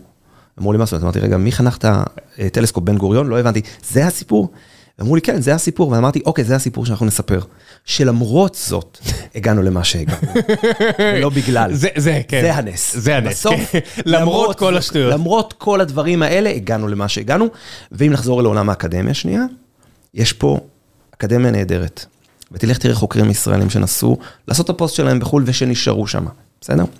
יש חוקרת ישראלית, שתכף אני אזכר בשמה, אני זוכר, אבל אני מקווה שאני לא טועה, אביב רגב אולי, שהיא חוקרת, ב, ב, עבדה בבוסטון הרבה הרבה שנים, והיא PI שייצרה אחריה... מה זה אה, PI? אה, מנהל מעבדה. מה זה- מנהל מעבדה. מה- ראשי תיבות של פי, אתה יודע? אה, עכשיו אה, התקלת אותי, אני? פשוט בזמן שאמרת את זה. בזמן שאמרת, כן. ניסיתי לחשוב בראש מה זה זה? יהיה. אה, אבל עכשיו אוקיי, לא התקלת משנה, לא אותי, לא אוי. ואבוי. לא, לא, לא, להגיד עזוב, נו, זה. מה זה משנה, זה לא. אז בסוף היא, ראש המעבדה שם וייצרה הרבה אחריה, והיום היא עברה לחברה פרטית ענקית, אגב, רעידת אדמה בתוך העולם האקדמי, שהיא עשתה את המעבר הזה. אבל חוקרים ישראלים נוסעים לשם. אי אפשר להגיד ש... שהמצוינות שלהם נובעת רק בזכות זה שהם עשו ב-MIT או בפרינסטון את הפוסט-דוקטורט שלהם. המצוינות שלהם הגיעה מכיוון שהאקדמיה הישראלית, החברה הישראלית והאקדמיה הישראלית, עזרו להם להיות כל כך טובים וכל כך מצוינים. זאת אומרת, היכולות שה... שההייטק הישראלי מביא. הם בסוף מביאים גם אל העולם האקדמי. הבעיה שלנו היא בסוף לשמר את הנפלאים האלה, את המצוינים האלה, ולהביא אותם למדינת ישראל. בסוף זה לא רק כסף, זה התקן שזה הסיפור הגדול בסופו של דבר, והיכולת לבצע מחקר משמעותי במדינת ישראל. כמה דוקטורנטים אתה יכול להעסיק אצלך, כמה חבר'ה יעבדו אצלך במעבדה, כמה גרנטים תוכל לגשת אליהם, כמה כסף יהיה לך לבצע את המחקר. כמה חופש אתה יכול להביא להם. חופש יש. חופש, אולי אם אתה בודד לא, לא, חופש, חופש על תקציבים. ככסף, זהו, נכון. אם אתה בודד את זה על כסף, זו בעיה. אני מדבר על חופש לנהל את המעבדה שלהם כמו שהם רוצים, בלי נכון, שיפריעו להם. נכון, זה שיש להם חופש. אקדמי לא ללמד ודברים כאלה, כן, אני יודע שהם מאוד טובים פה. הרבה פעמים הם מלמדים, הם צריכים גם ללמד. אה, מלמדים. בסדר, באים. לכיתה. בסדר, כן. גם לא, את זה הם צריכים לעשות. הכל טוב, זה זה בעיה בכל העולם, בסדר, שיהיה. אבל אני מדבר על... הם לא צריכים לעשות את זה, בארצות הברית הם לא צריכים ללמד אה, הרבה פעמים, פשוט חוקרים. כן, בסדר, אתה יודע, אם- אם זה... זה לא נפ- הסיפור, עם זה אנחנו יכולים לחיות. let's speak our battles, אנשים בתואר ראשון, תלמדו מהאינטרנט, די, מספיק עם- מספיק עם השטויות האלה, זה מה יש. אני אומר, אבל לחקור, שאתה המהות של אוניברסיטה זה לא מכללה, זה לא המטרה, לא לא להכשיר אנשים לשוק העבודה, אלא לחקור על הדרך מכשיר- מכשירים אנשים לתואר ראשון וכו' וכו'. השאלה אה, כמה כסף יש להם בסוף לנהל מחקר. ואיך, ואיך, נכון. כשיש לך פחות כסף, אתה חייב להיות הרבה פחות מבינוני, זאת אומרת, אנשים, אתה יודע, זה ממש מעצבן לי, שאנשים חושבים שישראל, למרות כל הכשלים, אנחנו עדיין פה, צבאות ערב והכל, כן, כי היה לנו תחרות די עלובה. צבאות ערב היו ממש מעפנים, צריך להגיד את האמת, באמת, הם היו לא מאורגנים, והם היו די גרועים, והם עדיין די גרועים, וזהו האמת, ובגלל זה ניצחנו גם. אנחנו מתחרים מול אקדמיה סינית ואמריקאית ואירופאית, שתביא לנו בראש אם לא נהיה טובים. אז חייבים להיות, אם, אם יש לנו פחות כסף ופחות אנשים, צריך להיות כל כך יעילים, אתה יודע, אין מה לעשות, אתה לא אני יכול... חושב אתה- שאנחנו, אני חושב שזה ה- זה האקדמיה הישראלית, האקדמיה הישראלית היא סופר יעילה. מוציאים הרבה ממה ש- ממעט, כן. נכון, היא- וזה זה חוזר עוד פעם לטלסקופ בגבעתיים. היכולת להוציא מהכלום, זה לא כלום, אבל כל כך הרבה, היא יוצאת דופן, היא פשוט, היא פשוט מדהימה. ואני חושב שזה הפלא. עכשיו, איך שומרים על הפלא הזה? פשוט בכוח האדם. שתביא את המבריקים האלה ותיתן להם, יש את uh, קרן צוקרמן, מכון צוקרמן שיושב בישראל. מה זה זה? פילנטרופ, זה פילנטרופ אה, אה, אמריקאי, יהודי אמריקאי, מורט צוקרמן שמניו יורק, היום הוא כבר, הוא לא כל כך בקו הבריאות, אז אה, אה, האחיינים שלו מנהלים את הקרן. משקיעים עשרות מיליוני דולרים באקדמיה הישראלית, רק באקדמיה הישראלית, הם עושים שני דברים. אחד, הם מביאים חוקרים ישראלים, PIs, לנהל מעבדות ונותנים להם המון המון כסף כדי לפתוח מעבדה טובה. אני חושב שהם עד לפני כמה זמן נתנו חצי מיליון דולר למעבדה, והיום נותנים 250, אבל הם יצרו מאצ'ינג, מגניב. הם יצרו מאצ'ינג נהדר, חצי אקדמיה, חצי הם, היום נכנסו יחד עם הוות"ת להשקעה הזאתי, והם מביאים אה, פוסט-דוקטורנטים אמריקאים לעבוד במעבדות ישראליות, כדי להכשיר את הדורות הבאים במדינת ישראל, ולהביא גם דורות מוכשרים. והם עושים דבר משמעותי, זאת אומרת, הפילנטרופיה, היזמות הפרטית של ה-NGO נכנסה למדינת ישראל, ועוזרת לסייע לאותם מקומות. ומדינת ישראל יכולה ברגע, בהחלטה פשוטה, לעשות גם מהפכה כזאת. מה? כי תחשוב, כסף. לא, מה- מה המהפכה. שצריכה לקרות? המהפכה שצריכה לקרות יכולה לעמוד על כמה דברים. א', תקציבים גדולים לאקדמיה הישראלית למחקר, זאת אומרת, א', מצד אחד לתקנים, עוד תקנים, אנשים שייקלטו בה. בנוסף לכך, לאפשר לכמה שיותר מעבדות טובות להיפתח, להביא את הציוד הכי טוב שיש בעולם למעבדות הישראליות, ולאפשר לפוסט-דוקטורנטים אמריקאים להיכנס לכאן. זאת אומרת, קח את תגלית, קח את מסע, אם הם יתגייסו לסיפור הזה והם יאפשרו לאותם חבר'ה להיכנס כאן, ולאו דווקא יהודים, הם מתעסקים ספציפית עם יהודים, זה יהיה נפלא. אבל אני רוצה לדבר גם על משהו שדיברנו עליו בהתחלה ואני רוצה לחזור אליו עכשיו. הפתרון נמצא בתעשייה הישראלית, הפתרון לא נמצא באקדמיה. האקדמיה זה דינוזאור שקשה להזיז אותו, אנחנו מקווים שהדינוזאור הזה יהיה חזק ואיתן וימשיך לצעוד קדימה, כי אי אפשר לצעוד בלעדיו, בסדר? בוא נשים את זה, זה בוודאות אי אפשר לצעוד בלעדיו. אבל אם אנחנו נדע להשקיע בתעשייה הישראלית, ונדע לכוון את האנשים האלה לתעשייה הישראלית, וזה מה שאנחנו עושים היום בסייאנס אברוד. אנחנו אומרים לאנשים, חבר'ה, התעשייה הישראלית פורחת, שם נמצא הפתרון. עכשיו, הוא אמרתי, הוא ארוך, הוא ייקח זמן, הוא לא יסתיים תוך שנה, שנתיים. הוא צריך את הזמן שלו, הוא צריך בין חמש לעשור כדי לייצר מוצרים.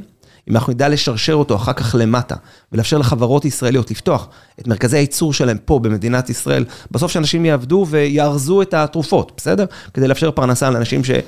לצערנו זה מה שהעולם אפשר להם, לרג לארוז תרופות, אבל לאפשר גם את הפיתוח במדינת ישראל, אתה תראה מה שזה יעשה למשק הישראלי. זה יעשה דרמה אמיתית במשק הישראלי. אנחנו נגיע לאמא היהודייה שתבקש מהבן שלה ללכת ולהיות ביולוג. למה? כי עושים הרבה כסף בביולוגיה במדינת ישראל, וזה מביא הרבה הרבה כבוד.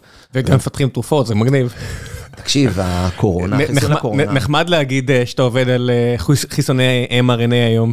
חד משמעית, תחשוב על טל זקס, מה אימא שלו מספרת, אני, שהוא למד אגב בבן גוריון, אם אני זוכר, פרופסור רבקה כרמי, שחברת בורד שלנו, הוא למד בבן גוריון טל זקס, תראה איזה דבר מדהים, חוקר ישראלי, שנסע ונכנס לחברה אמריקאית, הוא לא פה. מה הוא היה יכול לעשות אם הוא היה פה בחברה ישראלית, בסדר? רק נחשוב על הדברים שהוא יכול לעשות, שאנחנו מבינים שיש כשל, בסדר? מבינים שיש כשל במשק הישראלי.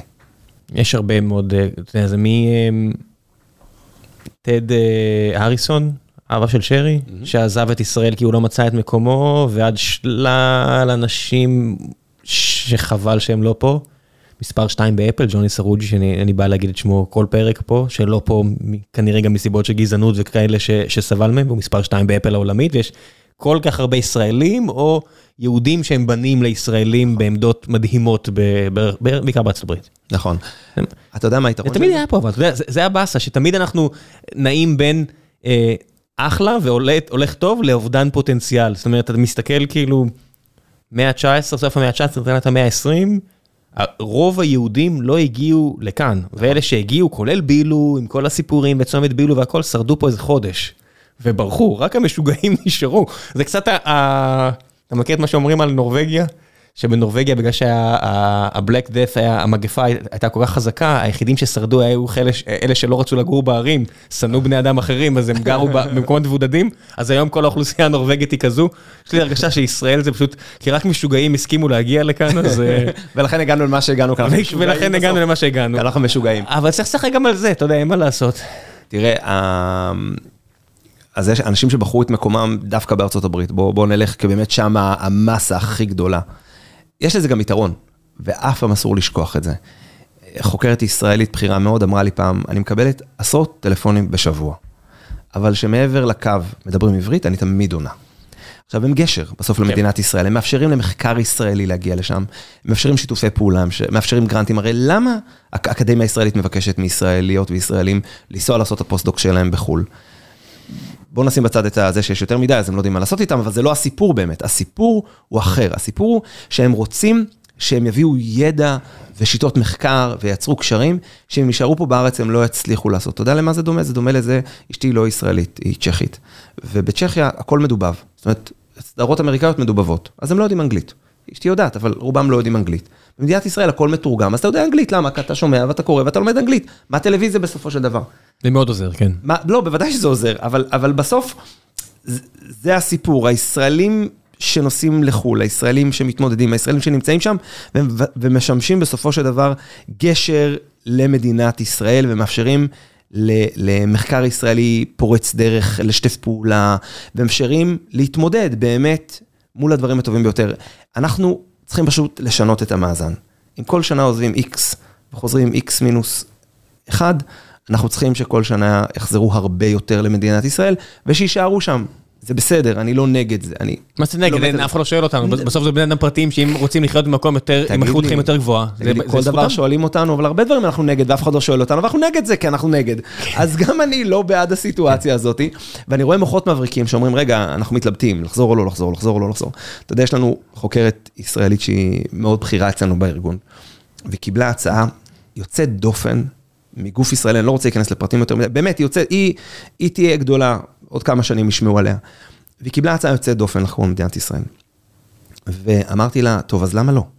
למה לא? אז הם רק בן הזוג שלי, לא, אין לו מה לעשות בארץ עם המקצוע שלו. וזה נורא הטריד אותי, שמדינת ישראל לא ידעה לתת לפתרון. אם, אם אני אגיד זה ממש יחשוף. אז לא. אז היא אמרה, אין לו מה לעשות עם המקצוע שלו בארץ. אז זה קושי, אתה יודע מה הסכים? אמרה, רק אם ויצמן יציעו לי, אז אני אחזיק אותו באוזניים ואני אביא אותו לארץ. לדעתי גם אז זה לא יקרה. כי היא כל כך מתברגת, היא כל כך מתקדמת, היא כל כך נחשבת. וגם הוא... עושה דברים כל כך מעניינים, זה, וגם זה, הוא זה, מצליח במה שהוא עושה. זה הקרבה נורא גדולה לבן או בת הזוג. אה, אנשים מדברים על רילוקיישן, הרבה פעמים בן או בת הזוג, זה ממש, זה קשה, לה, אתה יודע, אנחנו כבר לא ילדים, אתה יודע, תחשוב, אני מדמיין עכשיו לעבור מדינה אחרת, זה באמת לא קל. זה לא קל, זה בהתחלה נורא נחמד. ואז אתה מגיע, ואתה קצת מטייל, ואתה לוקח את הילדים, ומכניס אותם למוסדות חינוך, כמה אתה יכול לטייל? בסוף אתה יושב בבית. ואז מה אתה עושה? והמשבר נורא גדול, ואם אתה לא מוצא את מקומך, אנחנו מזהים את זה אצל האנשים שלנו, שהמעבר עם בני ובנות זוג הוא משבר גדול. אגב, נקודה חשובה לשוק, למדינת ישראל, זה שהפוסטים שלנו נוסעים נורא מבוגרים, יחסית. לאנשים אחרים, אתה יודע, אנשים שלנו יושבים במעבדות, כן, בגלל הצבא, בגלל הטיול אחרי צבא, כן. כי זה לוקח זמן, הם יושבים במעבדות, יש לנו איזה חוקרת שיושבת במעבדה, שה-PI שלה הוא בגיל שלה, ולה יש שלושה ילדים, ולא, אין ילדים בכלל. למה? כי ככה, כי הוא אמריקאי והיא ישראלית. הם לא מבינים איך היא עושה את זה, גם שלושה ילדים, גם להיות חוקרת במעבדה, גם... אז אתם לא מבינים את זה.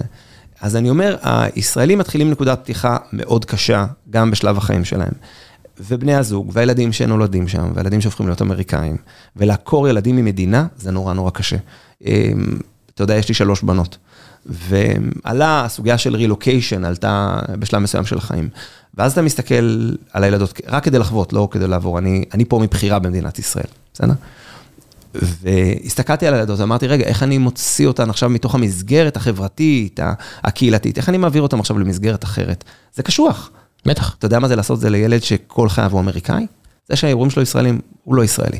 שהוא נולד שם וגדל שם. אני, אני, שם. אני, אני חווה את זה קצת דרך החבר'ה שלנו שחזרו ארצה והילדים שלהם נולדו בארצת הברית. בטח בקליפורניה שזה עולם אחר לגמרי. אה, זה, זה קשה, זה מאתגר. נכנסים לכיתה עם 30 פלוס ילדים. ורעש ובלגן. ברברים, מה זה ילדים? ברברים. אבל זה ילדים שלנו, והם הכי נפלאים, ברור. אני מגדל ברברי, מה לעשות, אני רואה את זה לעומת ילדים אמריקאים. אני מגדל שלוש נסיכות, אני לא יודע מה. אני מגדל ברברי, רק חסר שלו גרזן וקסדה כזאתי. חכה, בן כמה הוא? עכשיו שלוש וחצי. אז הוא לא ביקש שתקנה לו כבר גרזן וקסדה? עכשיו הוא, יש לו, יש לו. בנאי, בנאי. הוא בבנאי. בוודאי, נו, ברברי. הכל טוב, אתה יודע, הוא מסתובב, הולך לספר לאנשים שהוא בנה את הקולוסיאום, שהוא בנה פה, בנה שם. כן, כן, כן, הוא... אז חכה בו יבנה, שהוא יהיה גדול. שיבנה, הכל טוב, אבל, אבל הוא באמת, זה, זה פערי תרבות. אני רואה ילדים אמריקאים מקליפורניה, זה, זה עולם אחר. זה עולם אחר לגמרי. אבל אתה יודע, זה... שאלו, אתה יודע, השאלה שתמיד נשאלת, אתה בטח מכיר אותה, מה גורם ליצירתיות הישראלית להיות כזו גדולה? מה, איך זה קורה? איך, בוא, איך בוא נתחיל אם היא באמת כזו גדולה. אני חושב שהיא גדולה. אני, אני, אני גם חושב שקצת מנפחים אותה, זאת אומרת, כל מי שמספר לי על... זה מיתוס, זה נהדר. לא, זה לא מיתוס, זה טוב. אני פשוט אומר, זה לא, זה לא שאין את זה במקומות אחרים, כי אני מסתכל, אנשים אומרים נגיד, על הגניוס היהודי ועל כמות זוכי נובל, באותו מידה, תסתכלו על צרפת, אוקיי? צרפת הביאה כמות חוקרים מדהימה, מתמטיקאים, פיזיקאים, אמנים, הכל טוב. אנחנו לא, והם, אתה יודע, תסתכלו על אנגליה. אוקיי? עזבו ארצות הברית שזה ערב רב של תרבויות. אומר, תסתכלו על צרפת ואנגליה, ותכף סין. אנחנו צריכים להבין שמה שהיה, ויש כל מיני סיבות. האוריינות, אתה יודע, אנשים פה למדו בגלל התורה, והכריחו פה בנים ללמוד תורה, ועניין של מוסדות דמוקרטיים, עניין של לימוד, הכל טוב. הלך, צריך להפסיק להסתמך על... אה, אני מסכים שאתה צריך להסתכל קדימה, אבל... אחורה היה מגניב, קדימה. משהו ב-DNA, DNA זה לא מילה נכונה, אבל זה בסוף בתרבות מה לעשות שזה גם DNA... לא, נכון, נכון. כן. התרבות הישראלית, שמעודדת מצד אחד וכחנות, כמו בחברותה, הרי מה אתה עושה בחברותה? יש לך דף, אתה ואני רבים על הדף, זה לא משנה שאנחנו חושבים אותו דבר, אנחנו רבים על הדף כדי לחדד אחד אצל השני את השאלות ואת, ה, כן. ו, ו, ואת ההנחות יסוד ולעורר ספקות, אז החברותה התחילה בווכחנות הישראלית שכל הזמן קיימת, והיא מובילה לחלק מה, מהחדשנות, מהחדשנות הישראלית לדעתי, והייתי בביקור בנאסא. ועברתי במסדרון כמו המסדרונות של המשרד הזה. מה זה, פלורידה? איפה זה נסע? היינו דווקא בסן פרנסיסקו. אה, יש נאסא בסן פרנסיסקו? כן, כולם בסן פרנסיסקו. all over. אוקיי. ויש להם כל כך הרבה כסף, הם לא יודעים איפה לפתוח משרדים. ואז ראינו אה, במשרד ממש כמו שאנחנו נמצאים, בפרוזדור, עברנו בפרוזדור, והיה סולם באמצע, הם החליפו את איזה כבל בתקרה. אז היה סולם, ומישהו עמד על הסולם, לידו עמד בחור שהחזיק את הקופסה עם הכבל, ולידו עמד בחור שלישי, שאתה יודע מה הוא עשה, הוא רק אמר, להיזהר, רוטשאפ, תיזהר, תעבור ליד.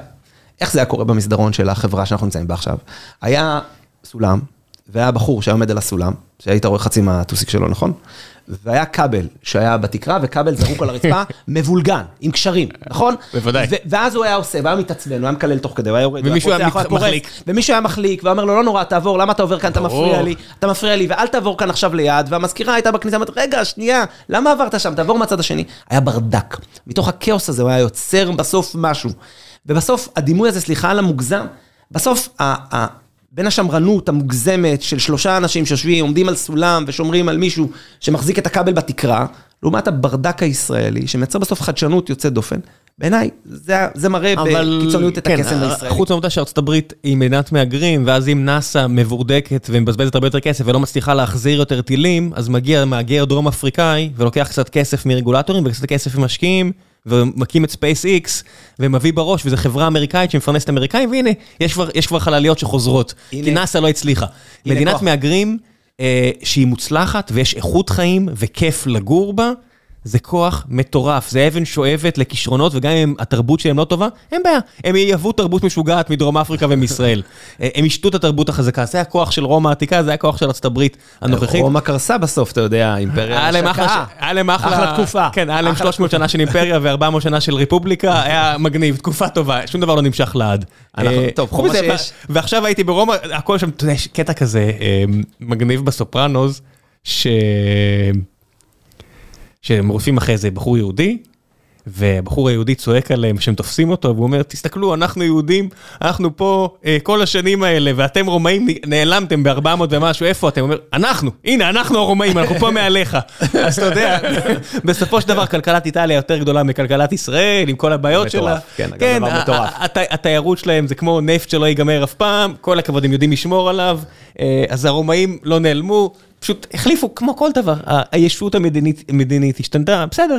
הקוליסיום עדיין שם. טוב, אנחנו עדיין כאן, אתה יודע, בסוף הכותל עדיין כאן, ואנחנו פה שלושת אלפים שנה, ואנחנו מרוצים על זה. אבל הייחוד הזה, שאנחנו אומרים, הייחוד של, גם שאתה בטוח שהשמש זורחת לך מהתחת, אתה מרשה לעצמך לעשות טעויות. אתה רואה את זה בצה"ל, אתה רואה את זה בצה"ל, אתה רואה את זה באקדמיה הישראלית, אתה רואה את זה במדינת ישראל, שמדברת על הנס, והגניוס, והבלה בלה בלה, וג'יניוסים, ובלה בלה בלה.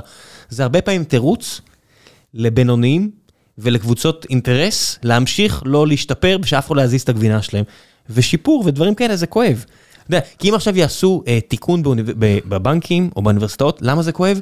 כי יש שם מישהו שלא עושה עבודה בכיס. כבר 15 שנה, נכון. וכבר לא יודע איך לעשות עבודה, אבל הוא רוצה את המשכורת שלו, ואם יעשו עכשיו תוכנית ייצוב לאקדמיה, כנראה שיפטרו אותו, והוא יהיה מאוד עצוב, והילדים שלו יהיו מאוד עצובים, בצדק, כי זה חרא, אבל אין מה לעשות. זה לא יכול להימשך ככה. אז מקווה שיעשו תוכניות פרישה נדיבות, ואני מקווה שייתנו מספיק הזדמנויות לאנשים לקום על הרגליים שלהם, אבל המוסדות האלה מלאים באנשים מיותרים. מלאים באנשים מיותרים מצטער, לא מיותרים כבני אדם. התפקיד שהם ממלאים מיותר. אבל זה חוזר עוד פעם לוויכוח, מה, מהו תפקיד חשוב? אז אני אומר, בוא נסתכל קדימה. אם הוא מביא ערך, מה זה תפקיד חשוב? ערך, ערך, אבל כן. אני רוצה להסתכל קדימה, אני לא רוצה להסתכל אחורה. כן. איך אתה, פותר את הבעיה? אז אתה מביא את הכוחות הכי מבריקים לכאן. אתה נותן להם כסף למחקר, לא רוצה להגיד עד אינסוף, אבל הרבה כסף למחקר, כדי שיוכלו לעשות מחקר טוב. אתה משלם להם משכורת טובה, ואתה עוטף אותם מכל הכיוונים. וגם המדינה צריכה להיכנס כאן לעניין הזה הרגולטורי. אתה יודע שאם מישהו חוזר לארץ אחרי הרבה שנים, הוא לא מקבל דמי אבטלה. זאת אומרת, דוגמה, אותה גברת מקסימה שאני רוצה שתחזור לארץ, אני רוצה שכולם, אבל בעלה לא יקבל דמי אבטלה, כי הוא לא עבד בארץ. אז למה לא לתת לו שלושה חודשים, או חצי שנה, עד שהוא ימצא את מקומו במדינת ישראל? זאת אומרת, תעודד אותו לחזור. הרי שנים מדינת ישראל אמרה מהגרים, נכון, מהגרים, מהגרים, ירידה, יורדים. זה הדבר נורא קשה, מילה נורא כבדה, יורדים. אין היום יורדים, לא משתמשים במילה יורדים. ומכיוון שלא משתמשים, כן. דיברנו בתחילת השיחה שלנו על מילים, בסדר? על משמעות, על... לא מדברים יותר על ירידה. אז בוא גם נשנה את התפיסה ואת ה, את ה, את המשמעות של זה. אתה יודע, חוקר ישראלי, חוקרת שרוצים לחזור, לא נחשבים. אה, חוקרים ישראל, אה, כאילו, תושבים חוזרים אם הם לא נשארים מעל תקופה של שש שנים.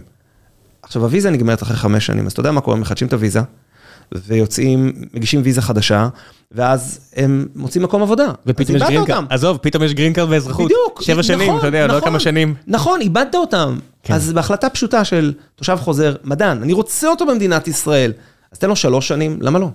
למה, למה לעשות זה חמש, שש שנים? למה כל כך הרבה זמן? אתה יודע, דיברת מקודם על, על אמא שלך שהייתה רופאה 50 שנה.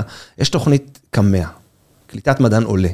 שאצל משרד העלייה והקליטה, תוכנית מדהימה, שאפשרה לחבר'ה שהגיעו מהעלייה מברית המועצות בתחילת שנות ה-90, שלא ידעו עברית, הם פשוט היו נורא חכמים, אבל ברוסית, לא בעברית, לקבל משרה בבתי החולים, באקדמיה, ולשבת על שכר מטעם המדינה. תוך כדי תנועה הם עשו דברים יוצאי דופן, הם פשוט החיו את הרפואה הישראלית, את האקדמיה הישראלית, עזוב דברים אחרים של תרבות, ושים את זה, הם עשו דברים נפלאים. אם המדינה רוצה, היא יודעת להתערב, לשים את היד בכיס, ולחולל שינויים יוצא דופן. גם צריך להגיד העניין הזה של מה זה המדינה. תן לפרופסור חיימוביץ' כוח ויכולת לשפר נכון. מטעם המדינה, נכון. וזה טוב. תן למנהלי תיכונים פה. כוח לפטר את מי שהם לא רוצים נכון. ולשפר את המוסדות שלהם. זה, אבל נכון, כן, אתה צודק, בתי ספר יסודיים, עזוב, לך בתי ספר יסודיים, תשלם הרבה כסף. אם אני אשלם לך את אותה משכורת שאתה עושה פה, מי יודע, אולי היית מורה. אבל אתה צריך להביא פרנסה הביתה, ואתה צריך להביא הרבה פרנסה הביתה, אבל זה לא, זה, זה לא רק זה, זה לא רק הכסף, זה גם העניין שלא נותנים, יש לי מספיק חברים, מורים, לא נותנים להם לעבוד. נכון. מפריעים להם, נכון. מקשים עליהם. אתה יודע מי מפריע להם, בעיקר? אתה ואני, ההורים, מפריעים להם שאנחנו. מתערבים כל היום. גם, כל היום מתערבים. גם, גם, גם, גם. אנחנו כהורים נלמד שהמקום שלנו לא. להתערב, לאפשר להם ללמד, הם ספציפית לא מתלוננים על ההורים, מתלוננים על המערכת, אבל תקשיב, אתה לא יכול לתת למנהלים כל כך מעט כוח, כי אנשים אומרים, המדינה. בסדר, המדינה זה לא, זה בסופו של דבר פקיד, זה יכול להיות המנהל של האוניברסיטה כפקיד, או הבן אדם שיושב במשרד האוצר כפקיד. נכון. זה בסוף פקיד שיוציא לפועל את ה- את ההוראה הדמוקרטית. אז ת, תוריד את הכוח למטה, תוריד את הכוח למנהלים עצמם, תן להם את הכוח לעשות שינויים. אתה יודע, היו ניסיונות להביא רפורמות אדירות בחינוך, שפשוט כשלו. אה, כולם. בגלל למה? כי למישהו זה זאת הגבינה. אתה יודע, אני רוצה רגע מילה על הבורד. ו- ופה השביתה היא הרבה יותר כואבת משביתה באוניברסיטאות. נכון, כי רוצים את הילדים חזרה למערכת החינוך, ולא מבינים שלטווח הארוך, השינוי הוא משמעותי. הייתה רפורמה דוברת שרצה להביא לימור לבנת, שהיו דברים נפלאים. עכשיו, היא רבה עם ארגוני המורים, ארגוני המורים רבו איתה, וזה התפוצץ למי, מי אכל אותה בסוף? כולנו.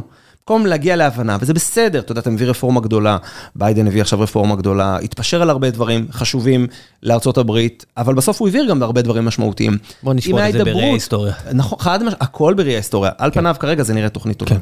אז בהידברות היה אפשר לעשות דברים גדולים. תראה, אני, אני רוצה מילה על Science Abroad, באמת כדי לספר על מה שאנחנו עושים, אנחנו, סיפרתי על, על גיל ושמוליק שהקימו את הארגון עם סניף אחד בבוסטון. היום אנחנו יושבים על 41 מרכזים.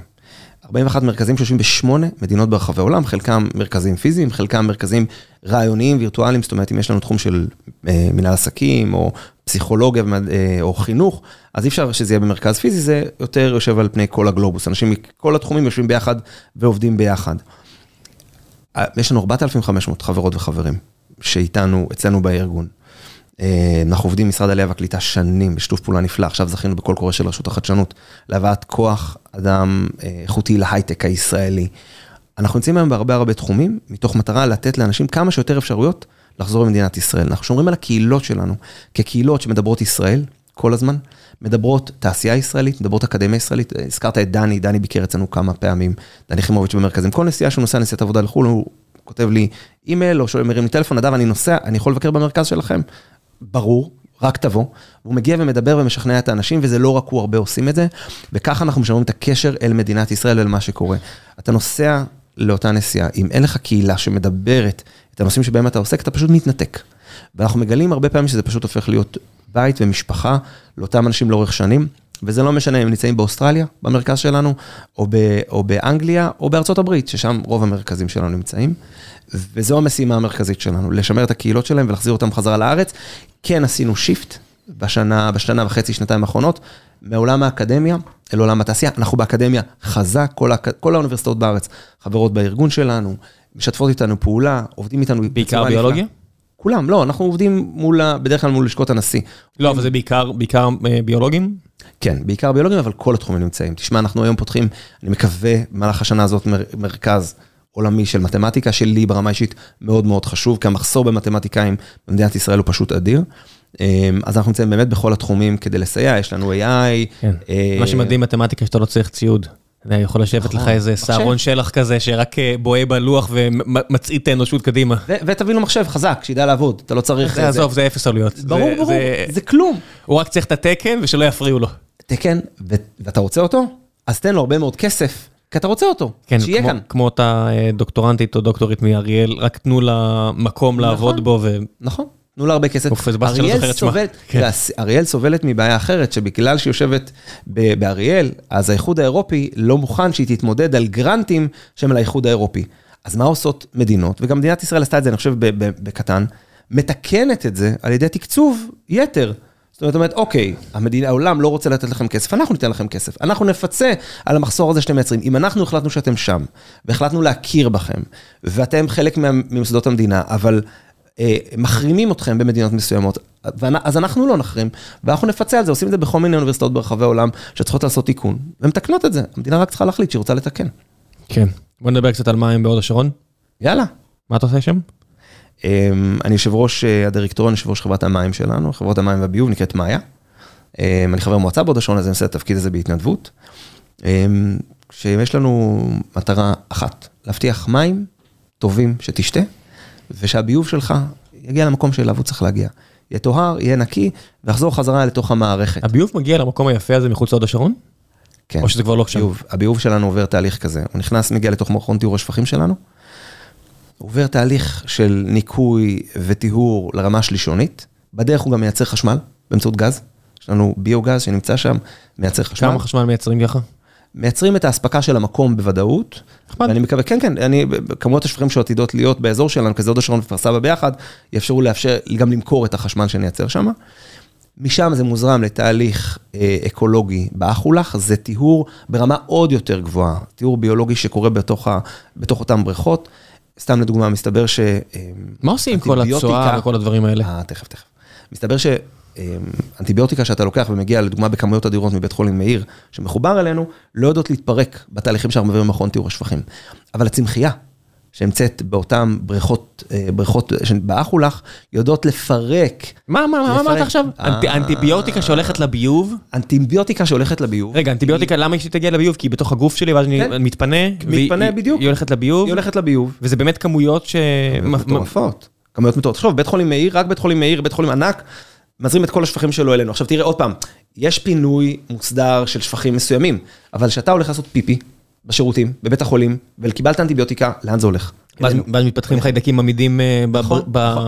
ובסוף זה מגיע, ובעלי החיים, וציפורים, ודגים, וברווזים, וצבים. אה, אוכלים את זה, ספציפית לים, אנטיביוטיקה? וזה מגיע לים, כן, זה מגיע לים, ובסוף אתה בתוך מערכת ההתפלה שלך לוקח את זה, עכשיו לא יודע איך מערכת ההתפלה מטפלת בזה, אני יודע שאנחנו לא יודעים לפרק את זה. זאת אומרת, ולכן המתקנים שיש לנו היום, שמתקנים לטיהור ביולוגי, שהומצאו בארצות הברית, הגיעו לארץ ויודעים לפרק את האנטיביוטיקה. עכשיו, מה זה אומר לפרק את האנטיביוטיקה? לקחת האנטיביוטיקה זה סבך נורא נורא גדול, מורכב, והמערכת לא אוקיי, יודעת מולקולה לנקות אותו. מפורקת, נכון. אוקיי, מולקולה לפרק מורכבת. אותו, ומנת- היא פשוט יודעת לשאוב אותו לתוך הצמח, הצמח לוקח אותו. אה, זה צמחים שאתם. שותלים? צמחים, כן, כן, זה צמחים מיוחדים. רגע, זה איפה שאני... כל מה שאתה מספר עכשיו זה בפארק היפה ב... בפארק היפה. הפארק הוא חלק מתוך פרויקט ענק. אחרי האסון באוסטרליה, אה, של קריסה, בארץ, סליחה, אה, במכבייה, של קריסת המשלחת האוסטרלית אל תוך- לתוך הירקון, יהדות אוסטרליה אמרה, אני תורמת למדינת ישראל כסף, אבל לפרויקט אחד, זה שיקום הירקון. והיא חיפשה מה לעשות עם הכסף. והפרויקט הזה של אחולך נתרם ברובו. מה זה האחולך? זה הפרויקט של, של זה אומר? הביולוגיים. מה זה האחולך? מה זה המילה הזו? אה, זה ראשי תיבות? לא, זה אחולך, ככה קראו לזה שם, זה branding, מיתוג של המקום. האחולך? כן. טוב. אולי אחלה לך, אולי אחלה פארק, לא יודע, מי שהמציא את השם. תודה רבה, בסוף- מר קופירייטר. איפשהו, כן. בסוף זה שלוש בריכות, שבעתיד עתידות להיות אפילו חמש בריכות, שמקבלות את השפכים שהגיעו לרמה השלישונית, מגיעות אלינו. מה זה רמה לתוך שלישונית? הבריכות. זה אחרי קקי? זה, אחרי קקי זה מים שהיום אתה מותר על פי משרד הבריאות להזרים אותם לאן שאתה רוצה. זאת אומרת, הם עוברים לחלחול, אם אני קופץ-. אם אני קופץ פנימה לא יקרה לי משהו.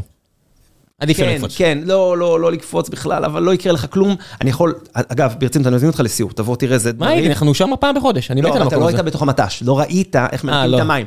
כשאתה רואה צבים במים שם. כשאני בשם בשבת, תן לי לטייל על ההר, לרדת לא, מההר. אז אוקיי, אבל תבוא כן, כן. לטיול גם באחולה. בסדר, בסדר, בסדר. אני- אגיע לאחולה. במט"ש.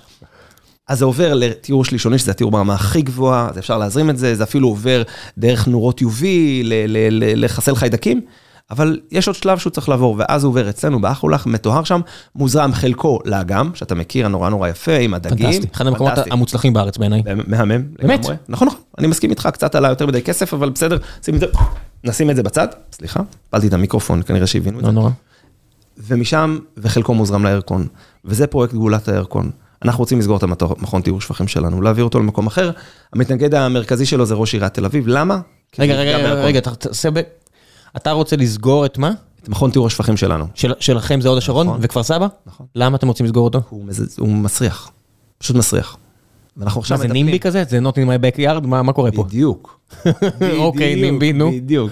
אבל אני אסביר לך משהו, המדינה גם יש לה אסטרטגיה לסגור מכוני טיהור שפכים קטנים בהרצליה, בהוד השרון, ברעננה, ולהעביר למכוני טיהור אזוריים. אתה, איפה מכון טיהור השפכים שלך? אתה גר בתל אביב. אתה יודע איפה הוא? לא. אז אני אגיד לך, בראשון לציון, בשפד"ן. מה זה אומר?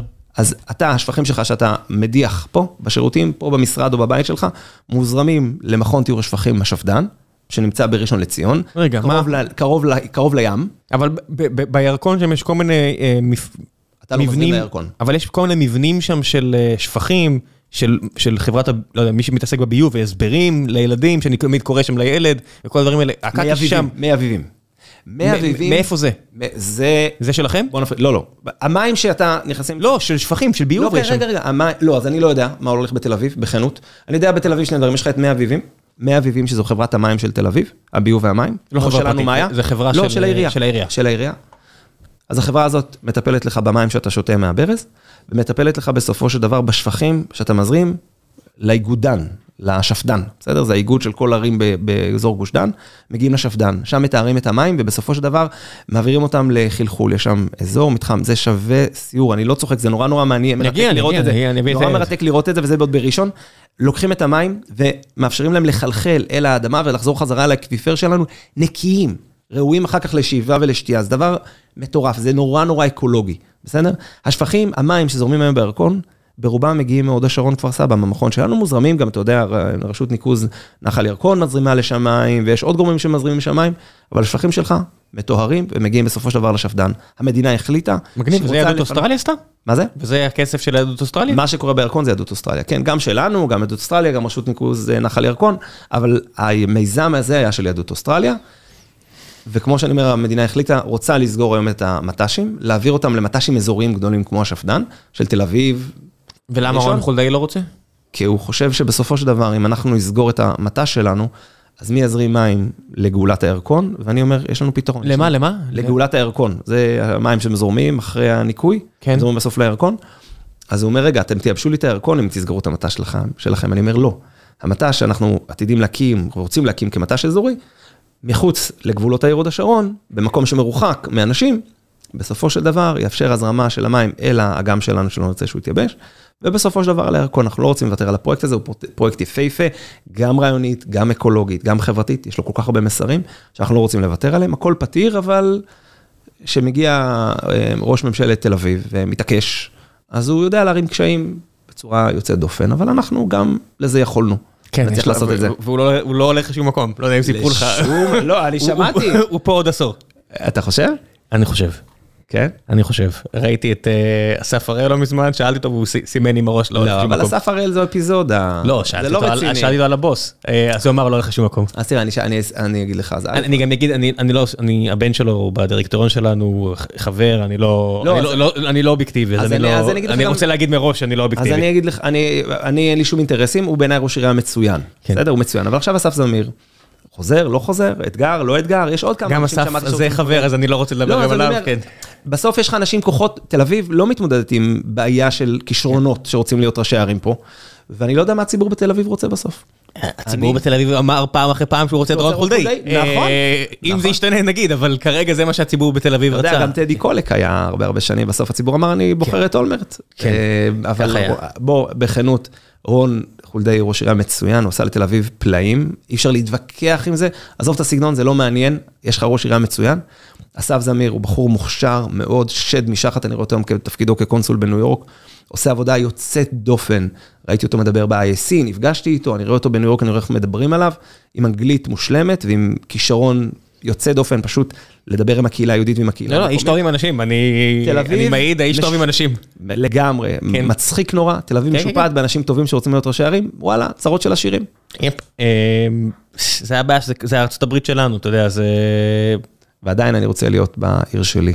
אה, כמו שאני רוצה להיות בישראל, אתה יודע, ביחס לארצות הברית, אתה יודע, זה. בסוף hyper local זה hyper local, אבל אה, נכון. כל- כל השאר צריכים להשתפר כדי אה, לתת fight, אז הוד השרון עושה אחלה fight, לא מספיק יש. הוד השרון, אתה יודע. נכון? זאת שיושבת מולנו פה, שמובילה פה את ה-HR בישראל, אירופה, ועברה פה מהוד השרון, יש מספיק אנשים שרוצים, להגיד לה שלום. כן, יש פה מספיק אנשים שרוצים אה, לגור בהוד השרון, אין מספיק הוד השרון, אה, זו הבעיה. כי הבעיה בסוף, אני, כן. אם אנחנו מתייחסים רגע לבעיה הזאת, היא שאזור אזור השרון, הוא יש לו כסף, יש לו משאבים. עזוב שהתושבים משלמים ארנונה, כי זה לא הסיפור, אלא כתושבי, כי יש לך תעשייה. אם אנחנו נדע לייצר תעשייה נכונה, אם אנחנו נעשה תיקון של גבולות, לדוגמה המועצה האזורית תמר, זו המועצה הגדולה בארץ. זוכר, ועשירה במדינת ישראל. כן. זה נשמע למישהו סביר שהערים מסביבה הן עניות? לא, זה לא סביר. למה? היסטורית זה מה שקרה, אתה רוצה לחזור חזרה לקיבוצים? לא נחזור לזה, אבל זה קרה. אם המדינה לא תתקן את זה זה, לא לא יסתדר. נכון, נכון. רק צריך להגיד את זה האמת. בגלל שזה זה גם חברים שלי, וזה זה המקום היחידי שזה גם טריפוליטאים, וזה לא אשכנזים, אתה יודע, זה... זה- אני זה- גם חצי טריפוליטאי, זה כן, בסדר, אני זה- מותר לי לדבר עליהם. אני אני פשוט מכיר את- את- את את החבר'ה קצת מקרוב, את המגדלי פלפלים שם, אבל זה באמת וואחד עיוות. ואם תסתכלו על השטח של מועצה אזורית תמר, ואני מצטער לחברים שלי שם, אה, הם שתו את כל הכסף לערד ולהרבה מאוד ערים אחרות. שצמאות לכסף. כן, הכור האטומי משלם את הארנונה לעניות דעתי אה, למועצה אזורית תמר, וכמוהם גם אה, מפעל... אני חושב שאת זה תיקנו. את משהו מזה עכשיו, תיקנו. עכשיו לאחרונה היה כל מיני תיקונים, אבל לאורך השנים זה מה שקרה. אז במקרה הזה זה לא הקיבוצים, זה לא רק עין גדי וכל החבר'ה האלה, זה... עין גדי זה קיבוץ או מושב? קיבוץ, נכון? קיבוץ עין גדי, כן. אה, שם זה גם מושבים, שם גם מושבים השתתפו בחינגה. נכון. אה, אבל, אה. כן, טוב, עזוב, לא, זה- נושא אחר? ולא מי עוד ניכנס. לא רבנו היום? לא, לא, מספיק די, גם ככה יפתחו לי- חור תחת חדש על הסיפור הזה. יאללה. היה שאלות מן הקהל, אבל התייחסנו לכולם, אז בואו נעבור ישירות ל- לשלב ההמלצות. תמליץ על מה שבא לך, כל מה שבא לך. אין אין רגולציה. יאללה, מגניב. וואי, בלי רגולציה זה מפתיע. כן. אני רוצה אה, להמליץ על, על כמה דברים. אני רוצה להמליץ על... מרשה, אתה מרשה להמליץ על פודקאסטים, נכון? מה זה- מה זה מרשה? אני- אני מעודד. אתה מעודד, אז אני רוצה להמליץ על הפודקאסט של אה, מקדמיה, שמנהלים אותו שני חבר'ה שהם... איך קוראים לזה? מקדמיה. מקדמיה, אה, מה מה אקדמיה, כמו אגוז, אוקיי. נכון? אה, דוקטור לנה איצקוביץ' ודוקטור עופר יזהר ברנע. שניהם מנהלים שלנו, זה פודקאסט שלהם לגמרי, עוסק בכל הנושאים של תעשייה, מדבר באנגלית נפלא, ויש איזה פודקאסט שאני חושב שהרבה מכירים אותו של עומר גפן, האזנה מודרכת, שגיליתי אותו לפני כמה זמן, אה, בזכות אה, חברת צוות שלנו, גלי תימור, שאמרה לי, תשמע, אני נוסעת בדרך מחיפה למשרדים, איזה כיף. ואני שומעת, ותקשיב, אתה שם אותו באוזן, אני כל היום מבשל איתו, מה הוא עושה? האזנה מודרכת, הוא לוקח שירים ומפרק אותם. ומספר על ההיסטוריה ומאיפה הם הגיעו. יו, אני זה מת על הדברים האלה. ופרינס ופיל קולינס ו-you name it ו-we love Africa, מדהים וכיף לשמוע. לשמוע את ההאזנה המודרכת של עומר גפן ולשמוע את, אה, את לנה ואת עופר מדברים על, על תעשייה ומעבר לתעשייה, פשוט מרתק. אני רוצה להמליץ על שלושה ספרים, אתה מרשה. לי? אני, אתה תתן שלושה, אני. אתן אחד, קדימה. מה זה?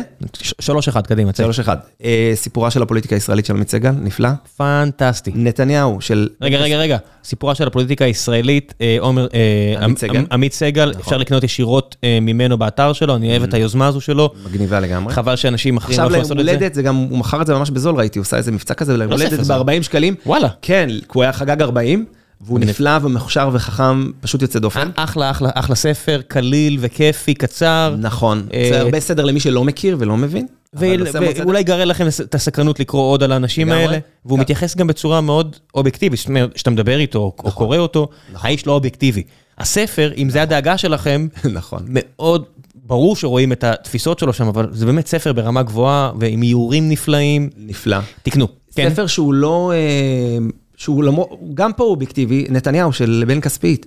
אנשים יחשבו שהוא לא אובייקטיבי כי זה בן כספית, אבל אתה קורא אותו, זה כמו ספר מתח, שלוקח את האישיות היוצאת דופן ובעיניי המוכשרת, אה, נתניהו, ומפרק אותה לגר, לגרמים, עובר היסטורית על מה שקרה איתה.